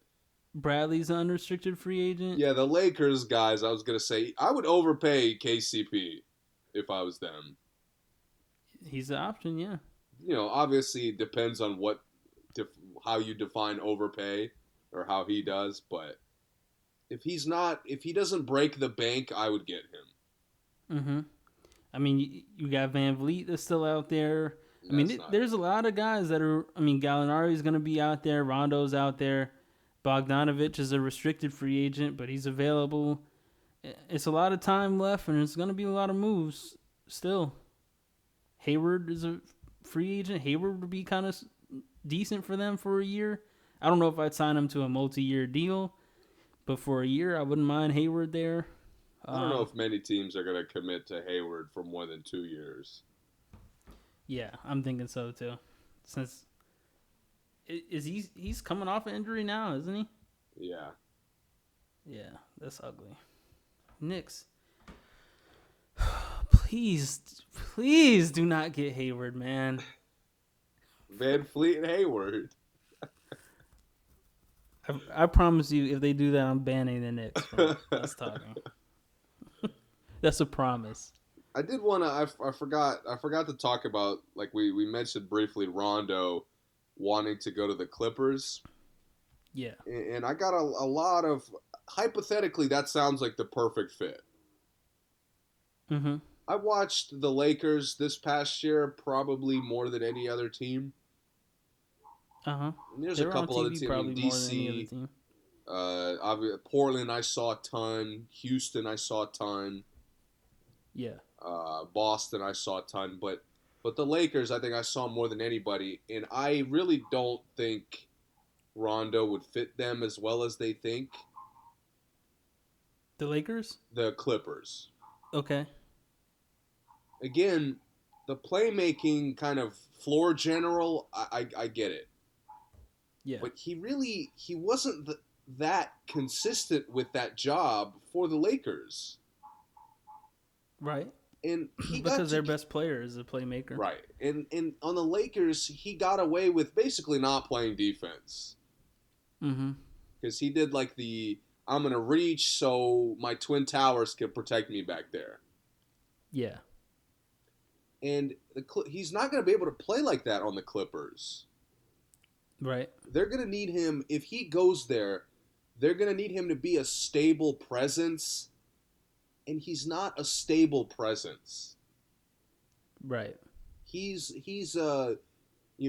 nothing's going, but Rondo is going to carry us tonight. Right. Or everything is clicking, but it looks good, not great. Rondo makes it look great. Yeah. But this is a team who couldn't get stops when it mattered. Rondo doesn't help that. Nope. This is a team who guys demanded the ball when they weren't really producing with it. Right. If Rondo gets in the way of that, you're limiting some of the talent. Yeah, I agree. So I just think their talent isn't really built for Rondo to elevate it like people think. Mm-hmm. So that's kind of my thoughts on it. I just don't think Rondo going to the Clippers would be such a match made in heaven as people seem to think. I completely agree. I think that the Clippers... I think, we talked about Drew Holiday. I think he would have been perfect for the Clippers because how they play, they need someone who can be a point guard but doesn't have to be a ball handler, obviously, because Kawhi is going to have the ball for 20 out of the 24 seconds of the shot clock like he did last season, unless Lou makes a big change. If Kawhi plays like he did at all last season, there is no use in having a point guard who's a good passer because they're not an assist-making team. Having Rondo, who's capable of getting 15 assists a night or, 8 assists in a short amount of playing time, it doesn't help them because he's not going to get assists. You don't get assists to Kawhi because Kawhi, how he's changed his game over time. Kawhi is going to take it, triple between the legs. He's going to bump the guy back down and take a weird shot, or bump the guy to the ground and take a wide open shot. But it takes Rondo completely out of the game. And we talked about Drew. This is why I thought Drew would be good for them because Drew can play out of the game. He can be in the corner and you kick it to him, and he'll make a quick drive to the basket or hit the shot or play a good D for a good period of time and do nothing else. But having Rondo to do that is a waste because he's not good enough at anything other than passing to give you just something that's not passing. If you're only going to get a part of Rondo, it might as well be his passing. But if you're, and that's how the Clippers would have to have in a player. I thought Reggie Jackson did pretty well for them because he didn't have to be on the court unless he wasn't scoring. I mean, otherwise he was just out there running around. And Rondo, I mean, he's not going to score enough to make an impact there either. So, I mean, I definitely don't think it's a good match. I think it's cool if Rondo goes there. I think he'll have some good nights. I think he helps them. Yeah, he's hard to hurt a team. Yeah, but he doesn't fix – he's a guy – like, we've seen Rondo for, you know, pretty much his whole career.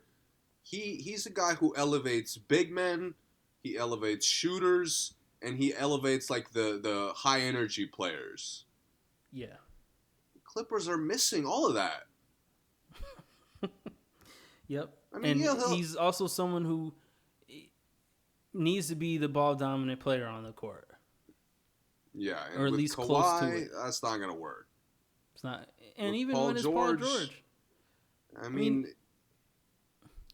with Paul George and Kawhi, it's not going to work for Paul George. If they didn't have Kawhi, let's just say the Clippers didn't have Kawhi at all, I would like Rondo there. Because I saw what Paul George does with another point guard. He was a third in MVP candidate. Yeah. And with a good point guard. I do think Rondo would elevate Montrezl, but if not to the point that Lou Will does. Mm-hmm. Because Lou Will is a scorer and a passer. Yeah. Because Montrezl is such a great garbage guy.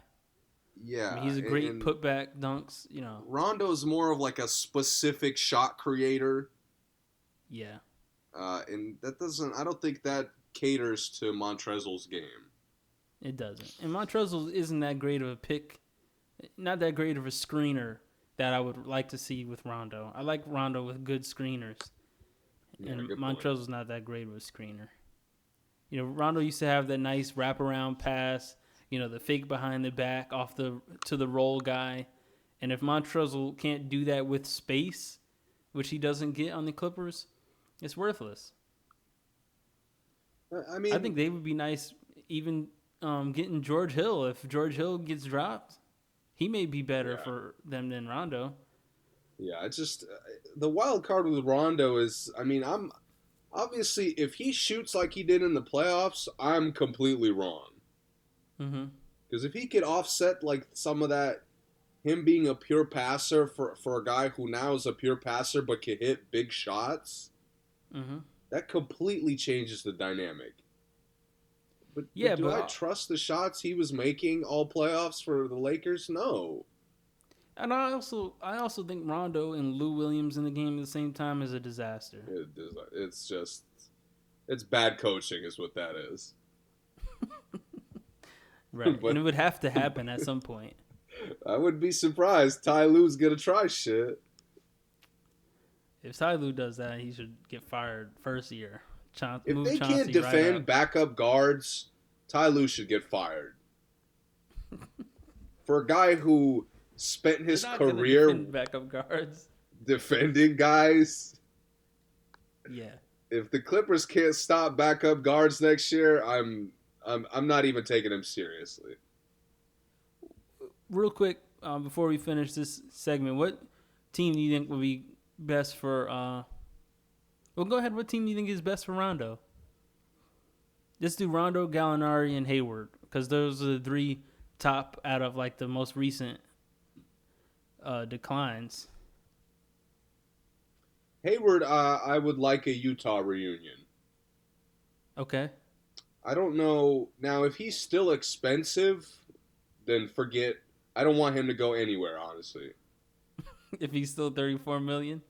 I mean, if he's even like $25 million, that's insane. Okay. But if I could get Hayward for a, let's just say a $14 million contract, kind of like what Reddick gets.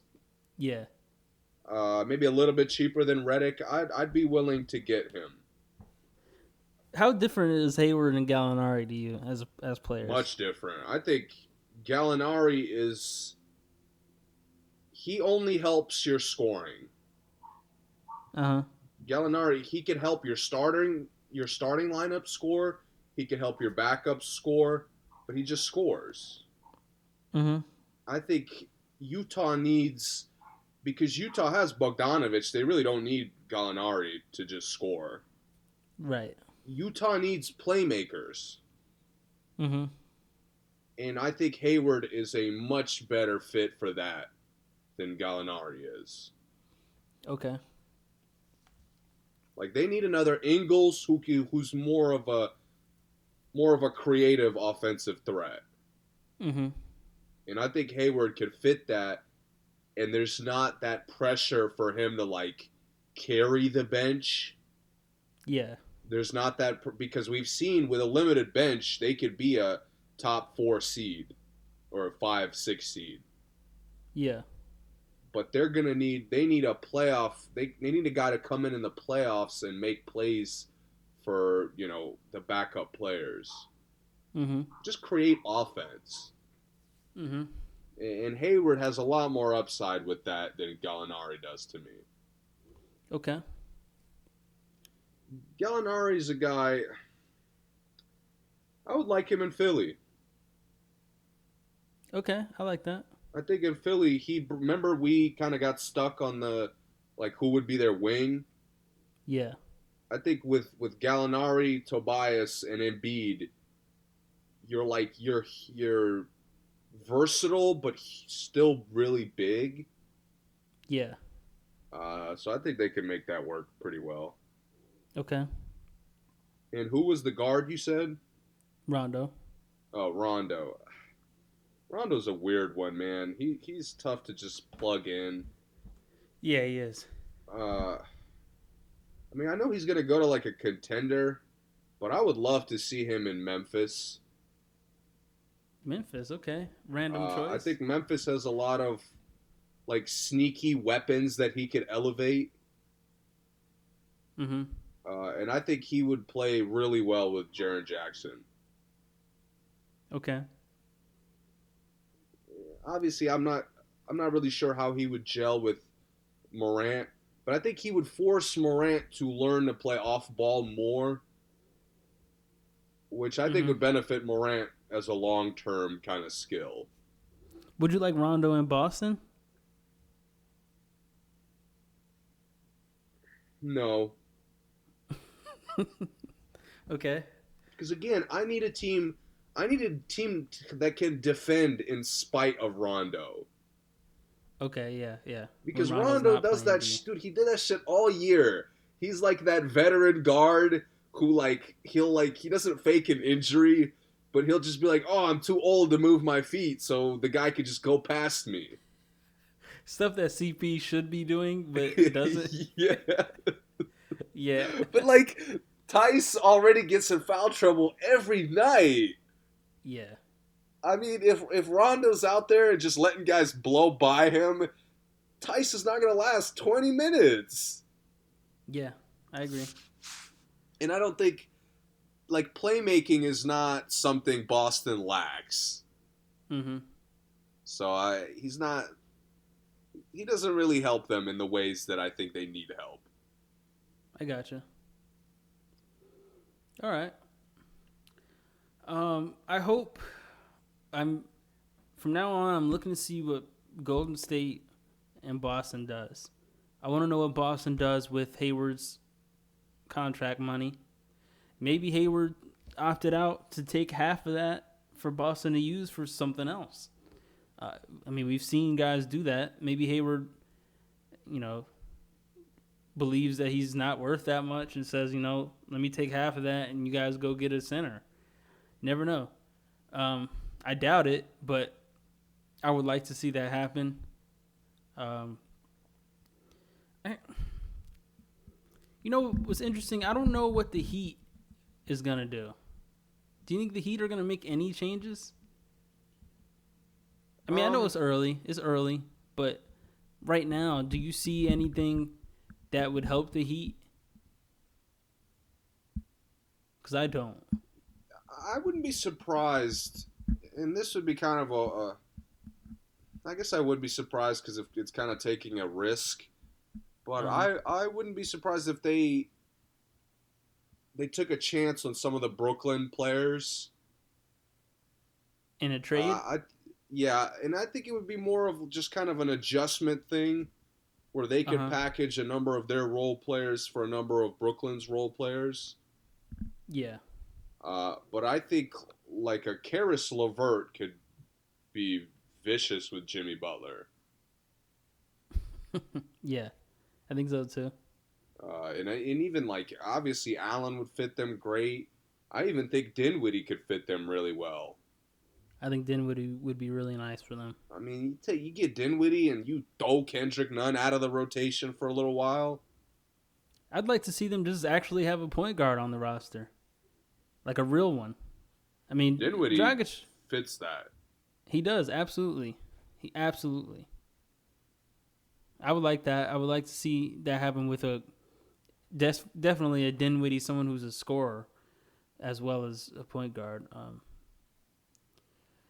I also have my eye on the Hawks because the Hawks, they have to do something, you know, because once Trey's contract is up, I don't know how they keep him at this point, you know. They have nothing. They just have nothing. I'd like to see what they try to do to pair with Trey. I hold Trey highly, but he can only do so much on that team. The roster is really bad, especially their guards. It's like Trey and no one else on the team as far as guards go. I like what they're doing in the front court. Collins, Capella. You know, I like the kid Damian Jones from the Warriors. You know, they got Reddish. They got Hunter from Virginia. But then you go to the guards, and the guards is just bad. I'd like to see what moves they make. Other than that, man. Oh, one thing we did forget was just kind of a big deal, kind of a weird situation. Which one? The Bogdanovich thing with Milwaukee. Yeah, and it's getting investigated. Yeah, by the NBA. Looking like a tampering thing, apparently. Mm-hmm. I think not getting Bogdanovich hurts Milwaukee quite a bit. I agree, especially with the losses that they, you know, with losing Bledsoe and Hill. That's a lot of scoring that they had. You know, Bledsoe. Yes. Was giving them a lot of points, and Hill was giving them a lot of bench points, some of their most consistent bench points. And I thought Bogdanovich was like a really, really, really nice pickup if they made it work. But I don't. Yeah, man, I didn't see exactly why they're investigating it. You said tampering? That's the word I saw flying around. Okay. But to me, I thought he was going to fix a lot of the potential issues that they're going to have because it's kind of looking like they might lose a significant portion of their depth. Yeah. Like you said, the 2 point guards are gone. Matthews is good chance he's gone. Robin Lopez is a free agent. Who did they lose? DiVincenzo's gone. Ilyasova's gone. Ilyasova's gone. Marvin Williams retired. Yeah. So, like, their bench could look completely different. Yep. And Bogdanovich would have been just a great fit to kind of be like that 6'7" hybrid guy. Yeah. And now I'm curious to see where they turn for that. I'd like to see them get Bradley. I think he would be a really nice pickup for them. I would like to see them get Hayward. That would be interesting. If they get Hayward and Bradley, they're right back contending for me instantly. Yeah, I mean, can you imagine Drew and Bradley as their defensive backcourt. Oh, yeah. Pick up full court. Oh, yeah. Again, now, no excuse not to have the best defense in the league. Yeah. So I think they should look at Bradley. I don't think Bradley's going back to L.A. You know, I think it's funny how these teams are dropping all the guys who opted out of the bubble. Yeah. I do not think he's going back to L.A., so I think that would be a really, really nice pickup for them. And I'm sure it wouldn't be expensive. And Hayward, like you said, should not be expensive. Definitely should not be. I don't think – I'd be surprised if the Timberwolves keep Rubio. Me too. He might be a nice pickup for teams. Yeah, I mean – a lot of teams. He's exactly what the Clippers need. He would help the Clippers a lot, yeah. I would like him in Philly, a backup. I think he could really fix the depth concerns that I just brought up for Milwaukee too. Yeah, he could. He could. Might be a little pricey though. Shouldn't be though. But he might be, you're right. Like for the better teams, his role might be more limited, but you might have to pay a decent amount to get him. Mm-hmm. So but he's a weird guy. Like he could fucking end up in D.C. for all I know. I know. Can you believe he's only 30? I know, man. He's been playing for like 30 years. It feels like. Yeah. Yep. Okay. You got anything else as far as sports go? No. I haven't really been. I didn't really watch too many football games this weekend. I didn't watch any good ones. I'll say that.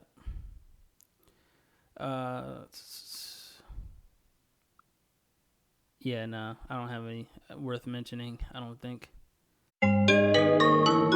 Respecting on the beat. Tone. Yeah, 28 grams on the Ziploc. Add extra gram for the Ziploc. 28 grams on the Ziploc. Graduated, I can make a brick lock. 28 grams on the Ziploc. Add extra gram for the Ziploc. 28 grams on the Ziploc.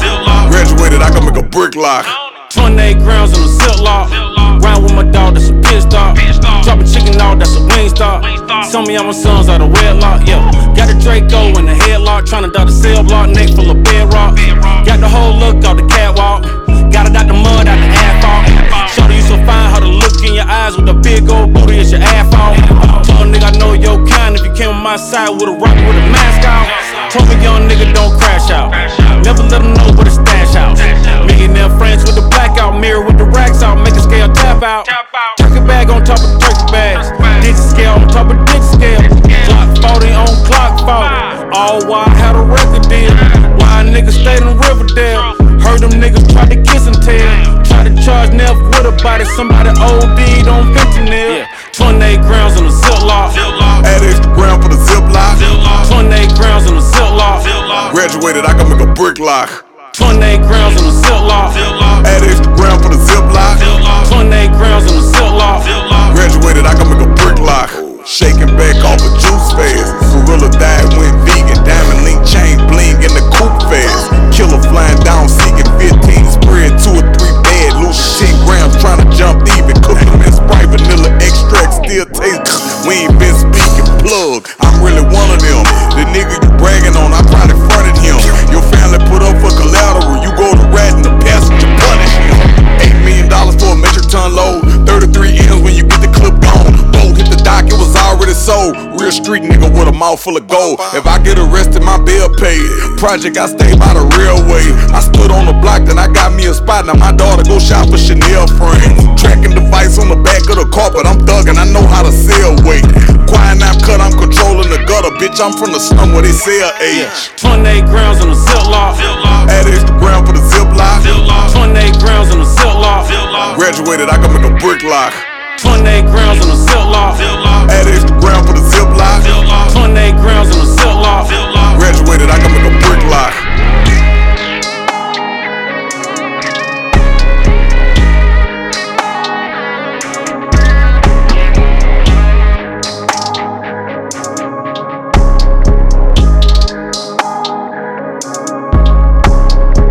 tell y'all something, but he nigga really kept. I was running through the goddamn apartment, beating the block down. I'm talking about stupid. Had them 15s in that motherfucker, that SA. Sent on them 4. Nigga, I ain't nigga. Somebody said, who the fuck that is? Boy, that nigga ain't getting money. I said, boy, fuck you, boy. I been getting money. Hell is you doing? Boy, you the lame ass fuck, nigga. Everybody been talking about, swear you were getting money. You were not getting money. Yeah, I know your sister. She always call me talking about, he swear he getting money. He really not getting no money like that. Yeah. And if I really told you the truth. I been him though. Okay. All right, let's get into the music. We getting right into it? Yeah. Oh. So I only had 2 that I listened to, as I mentioned. Okay, I had 3. Didn't really get too much. You want to talk about Omarion first? Yeah. I went to the Millennium Tour. The first one, not the second one that got interrupted by COVID. I went to the first one, and what was really disappointing to me was how much disrespect the crowd had on Omarion's solo career. Like, after I think it was Pretty Ricky got off stage, B2K got up there, right? Omarion and the other guys, and they did a real small set, like maybe I guess their catalog isn't that crazy anyway, but they did maybe 4 songs, and then the other guys got off stage and Omarion did like his solo stuff, right?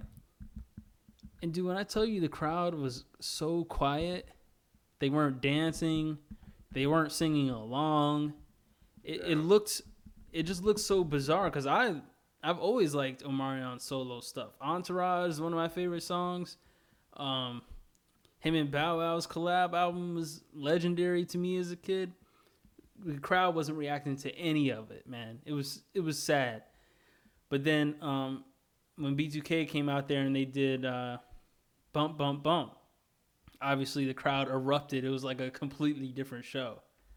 So I say all that to say that Omarion's solo career gets hated on, or at least not appreciated. So he snuck this album out, The Connection, which, when I say snuck it out, I mean, I didn't hear anyone talking about it. It wasn't many singles or anything. It just kind of came out. And I got to say, man, it's a good album. It is. I don't hear a lot of hits on here. I hear him being very, the songs that you can tell are only repetitive because the artist wants you to sing along to it. Yeah. I get a couple of those, but outside of that, it's a solid album. Like, it's one of those you could put on maybe background noise. It's not like one you're bumping, blasting on the stereo, but it has good music on there. Good, slow songs, fast songs. It's what anyone who knows about Omarion's solo career, this is what you get, basically. It's a solid project. I don't have a lot of complaints about it. Like I said, maybe repetitive is all I can say, but I enjoyed it. I really did. That's all I got. Okay. And that's The Connection by Omarion. Good features, Wale, T-Pain, Ghostface, nice features. They all did pretty well. I really like T-Pain's feature. But yeah, that's it. He's a good R&B sleeper, man. He is. I really, really felt bad when the crowd was just like dissing him at his own concert. Tough, which man. Is that's just tough. It is. Yeah. All right, let's get into Pluto and Baby Pluto. Oh, yeah, the Pluto Bros. You want to talk about that first? Yeah. What did you think, man? I figured you weren't very excited for this. No, I wasn't. But I did listen to it, and Future and his collab albums, man, is crazy. But I'll say this. I really enjoyed Future's performance as a whole on this album. I liked what he gave me from his lyrics, from his rapping, from his flows. I like that their flows, for the most part, I won't say all of them, but to me, for the most part, I didn't feel like their flows stepped on each other's too much. I kind of liked how Uzi could still be, individual on his parts of a lot of their songs. But I will say, when they got into the more Uzi sounding songs, I think they sounded really bad. All the songs that I thought were like, I Don't Want to Break Up, Real Baby Pluto, all the songs that I could hear Uzi doing alone, they sounded completely garbage to me. But the ones where it was like a Future song, it was more upbeat and, you know, the bass heavy. I liked how Uzi sounded on there. Yeah. I liked how he came in. He came in with a good bop. He caught the rhythm nicely. And Future, you know, did what he does. But Future does not need to cross over to anybody else's realm. When they go to Future's realm, cool, because it's easy.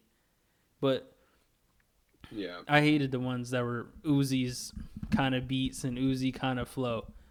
Other than that, man, I don't have a lot to say. I can't really say if I like it or dislike it. I probably won't listen to it again. But it was a cool novelty album for me. This is like it's a good filler project. I think I had a little bit more fun with it than you did. Mm-hmm. Because I like their chemistry on this. I did too. And they've worked together before on something that I remember not liking. Okay. This was like when Uzi was first like getting popular, I remember. Uh-huh. But this, to me, their chemistry is much better. It almost sounds like they're elevating each other on a lot of the songs. Yeah. Now, granted, there's a lot of throwaway tracks here. I thought Sleeping on the Floor was pretty whack. Me too. I thought Plastic was whack. I thought Bought a Bad Bitch was super repetitive. Terrible. Lullaby was just atrocious. Lil Uzi, I don't know what he was thinking with that one. I agree. But on the flip side, like Future's solo track, I liked a lot.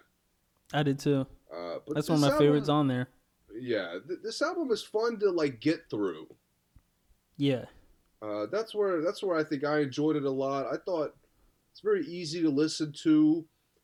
Is it a little bit long? Yes, but they sound like they're having fun playing off of each other at times. Yep. And it's a fun listen, man. The energy stays high. They never like bring it down and try some random shit that they shouldn't be doing. Yeah. And honestly, they released a deluxe version like a day or two ago. Yeah. And some of those tracks, I only heard a couple, but the beats on those tracks sounded even better than what I heard on the album. Yeah. And that was the other thing I really liked is that the beats never got boring. I agree with that for sure. It felt more of like a Uzi project as far as the beats went. Mm-hmm. But I knew that Future could kind of nail that pretty well, you know? Yep. So I had fun with this, man. Like, this is one of those, I'm probably going to listen to it a lot, but will I ever talk about it again or recommend it to somebody? Probably not. I'm cool. I would agree with that. I'll probably have some of these songs in my shuffle, but I'm not like, I probably won't listen to this straight through again. At least... Yeah. And not, you know, I'm definitely not recommending it like out to a lot of people. One listen, yeah, but I'm not saying it won't be listed anywhere for me. I will say, if you're a fan of either artist, this is a must listen to me. For sure. Like sure. I was kind of let down by Uzi's album early in the year, mm-hmm. But this kind of brought me back to the Uzi bop that I used to enjoy. You got a top three? Rockstar Chain's got to be on there. I'd say Real Baby Pluto should be on there. Mm-hmm. And, oh, by the way, F Off That I hated. Oh, yeah, me too. And, I mean, That's It was really good. I think I heard that as a single. Mm-hmm. But I like that song a lot. I liked Marnie on Me a lot. I liked $1 Million Play. Real Baby Pluto was cool. Rockstar Chains was fire. Marnie on Me had to grow on me. I liked it a lot more the second time. Yeah, that second time it was hard. Yeah. All right. I picked that first because I figured that would be easier to get out of the way. Yeah. Okay, let's do it. So help me God, 2 Chainz. 2 Chainz is back. You want to go first this time? Or me? I'll go first, man. This was a surprise. And we've had a lot of them this year. Yeah. But this, like, I knew he was coming, but I expected him to delay it a lot. Mm-hmm. I mean, I'll start off with a hot take. This is best album to me, easily. Yes. Easily. I mean, his rapping consistency, I don't think he's ever been, like, he's never sniffed the consistency he showed on here. Yeah. Yeah. I mean, this album is like, again, like the last album, if you're a fan of 2 Chainz, he gives you everything you like about him. Yep. The lines are hilarious. The songs like have like a troll feel to them a lot of the time. But then What makes this album really great to me is the second half. Mm-hmm. Because to me, like, the first half is kind of it's good, but it doesn't really like stand out to me as an elite project. Yeah. But when he gets into Ziploc, when he gets into Free Lighter, and then his solo tracks kind of carry the second half. Yeah. And he delivers, man. I mean, any problems I have with this project are all really small, kind of nitpicky things. Mm-hmm. But as a whole, I had a ton of fun listening to this. Yeah, absolutely. I mean, this was the first album I listened to that I immediately wanted to go back to. Yeah. I've never felt like that with any of his other albums. Same. Even the ones I liked. Yep. But what did you think, man? I think this is by far the best 2 Chainz I've ever heard in my life. Just straight. I think it's flawless, honestly. Seriously. I liked it that much. For me, you can't be mad at that. It was just even the songs I really did not think I was gonna like. I just knew for sure I wasn't gonna like Quarantine Thick, and by the third time I listened to it, I liked it. Save Me, I didn't think I would like. I loved it. Might be my favorite song on the album. Like, it was just, I just can't think of anything bad to say about this. Like, really, and like you said, maybe some real small things. But overall, I loved it, man. I really did. And I have never loved a 2 Chainz album. I don't know if I've ever even liked a 2 Chainz album. I loved Pretty Girls Like Trap Music. It's a good album. It's good. I just, like, the consistency wasn't there. Right. Like it is here. I mean, this, wow. For me, I liked a lot of songs on Pretty Girls Like Trap Music, but I didn't overall like the album. And that's where this separates it for me. Like, this was like a complete, you know, really good project. The other ones, I think he's had a lot of good songs have come out on an album. But as far as a complete project, this like takes a step forward over everything. Even the one based on a true story, that one had a lot of good songs. Yeah. But I didn't feel the effort that I felt on here. So, yeah, man. This was the first time I felt like I'm hearing a project. Yes. Not just a cool collection of tracks. Yep, that's exactly what I'm saying, yeah. That's it. That's how I feel. I mean, the features on here were just so good. Yep, the samples and the beats were great. So good. Yeah. I don't put it as flawless because I really didn't like YRB. Mm-hmm. And 55 times was kind of the super weak link on the second and third listens. Yeah. But, I mean, this album, like you said, man, it's hard to, like, those are my individual flaws with it. I mean, mm-hmm. Another nitpicky thing I had, I thought Southside Ho would be like a classic rap track. Yeah, not at all. And the beat kind of set it up to be. Yeah. And he chilled on it. Yeah. So my first listen, I'm kind of disappointed. I'm like, man, you can't title the song like that and then give me like a basic rap song. But right. Then Vampire is an entirely different story. Vampire is crazy. Dude, Vampire, I'm like, dude, this is like I can see what you just titled the last track for. Right. And that was, again, like the rapping on here was so good start to finish. Yep. And you got both of like the humor, you got like the rough upcoming and the hard, the drug backstory. Like you get all the stuff you like about Chainz, you get that here. Yeah. I mean, it's been, when was the last time you enjoyed Kanye West on a song? I can't even remember, man. Honestly, and, you know, subject matter, I'll let it slide. But but he sounded like the song sounded good. The song sounded like 2 Chainz and Kanye have chemistry together. Yeah, in spite of what he said. Right, yeah. Right. I agree. Subject wise, it didn't, but yeah, you know, I'll let it slide. Yep. Yep. What was your favorite? I went back to Save Me a lot, and Save Me and Ziploc were like, I went back to both those probably the most. I like Can't Go For That a lot too. Those are my top 3. Yeah, but Save Me and Ziploc were 1 and 2, for sure. Ziploc was my initial one, mm-hmm. But I'm having a lot of fun with Freelighter. Good pick, yeah. That song is real smooth, real aggressive. I like that. Yeah. Yeah, man. I mean, this is definitely, this might be a lock on the list, the top 10 list.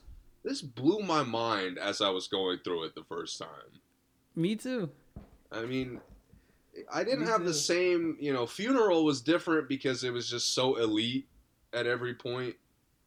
Yeah, and you expect that. You expected something elite. But that's my thing is I didn't expect it because Wayne was so kind of back in, like, you know, hit and miss for a while. Yeah. I got you. But then, like, going through it, you're like, damn, this is, like, really good. And this is it's the same feeling I had here. Mm-hmm. I was just like, man, mm-hmm. Like, how could he keep getting better? Yeah. I thought Wait For You To Die is also a gem. Absolutely. Just this album, I think... It's just so many good tracks. Like, you got to listen to it start to finish. Very cohesive. Yes, for the first time in his life. Yep. Yeah.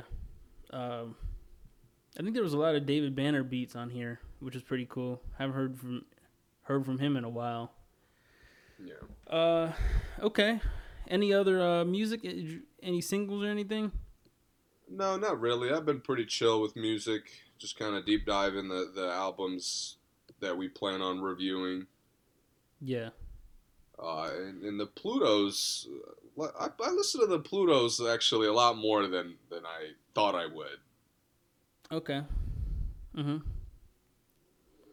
What's coming up? I think Megan Thee Stallion's dropping soon. Yeah, I think she is coming this weekend. Man, I don't really want her to. Similar with I don't really want Megan to drop. Okay. Why? The situation? No, not just because I just went through it with Nav where it's like I liked what you just did and I didn't really need more from you. I liked the little, like, the small album she dropped, I think, right before COVID hit. Yeah. And to me, she's gotten increasingly repetitive with what she says. Yep. So I just feel like this album is just going to be more of the same shit. Yeah. I agree with that. I'm good on it. I agree with that. Man, I think I did hear about somebody else. I just cannot remember who it is. Well, I guess we'll see in a few hours. But yeah, I'm trying to think of anything else to look forward to that we didn't mention. No, music-wise, we'll get hit with some stuff. I'm sure there'll be a surprise or two. Yeah. Man, this year in music has just been insane. It really has. It really has. All right, well, that's all I got, man. I mean, we had so much to talk about. Ran through it all, but more free agency, more music next week, football, etc. Got anything else? No, we'll be back. Thank you, as always, for listening.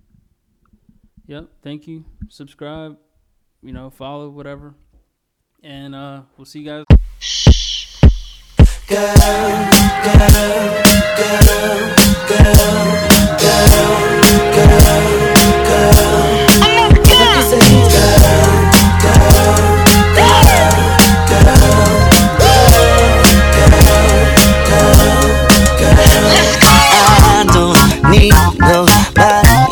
Around, see, love the way you compliment my style, though you may end up being my only girl, cause when you're with me, you're my whole world, like when it's just me and you, vibe is crazy between us two, you're my homie, my lover, and even my friend. Now I've said this before, I'ma say it again.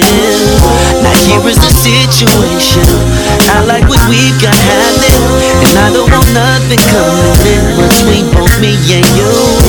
Now let you be lieutenant, and you let me be captain. Tell me if that's cool.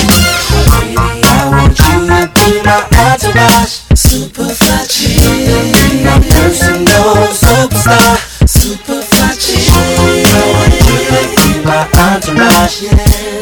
I think we can take this very far, superfly chick. You're a star in your own right. At times you steal the whole spotlight. I don't mind, girl, you're fine. Put a smile on my face. Besides, who want a chick that you know do a chase? Sometimes I know you're unsure. Wonder if this will end up. Don't make a promise that I can't keep. Cause it's cool how it is, let's not complicate things, yeah. Here is the situation, I like what we've got happening, and I don't want nothing coming in between both me and you. I'll let you be lieutenant, if you let me be captain. Tell me if that's cool, oh girl, I want you to be mine. Superfly, yeah. Superfly, entourage, yeah. Oh, baby. Oh, God. So beautiful. I want to take it to the top. All the way to the top. Yeah. Superfly.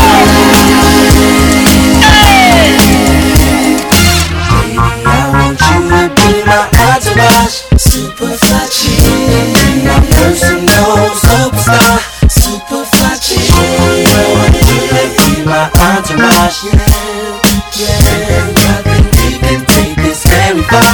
Superfly chick.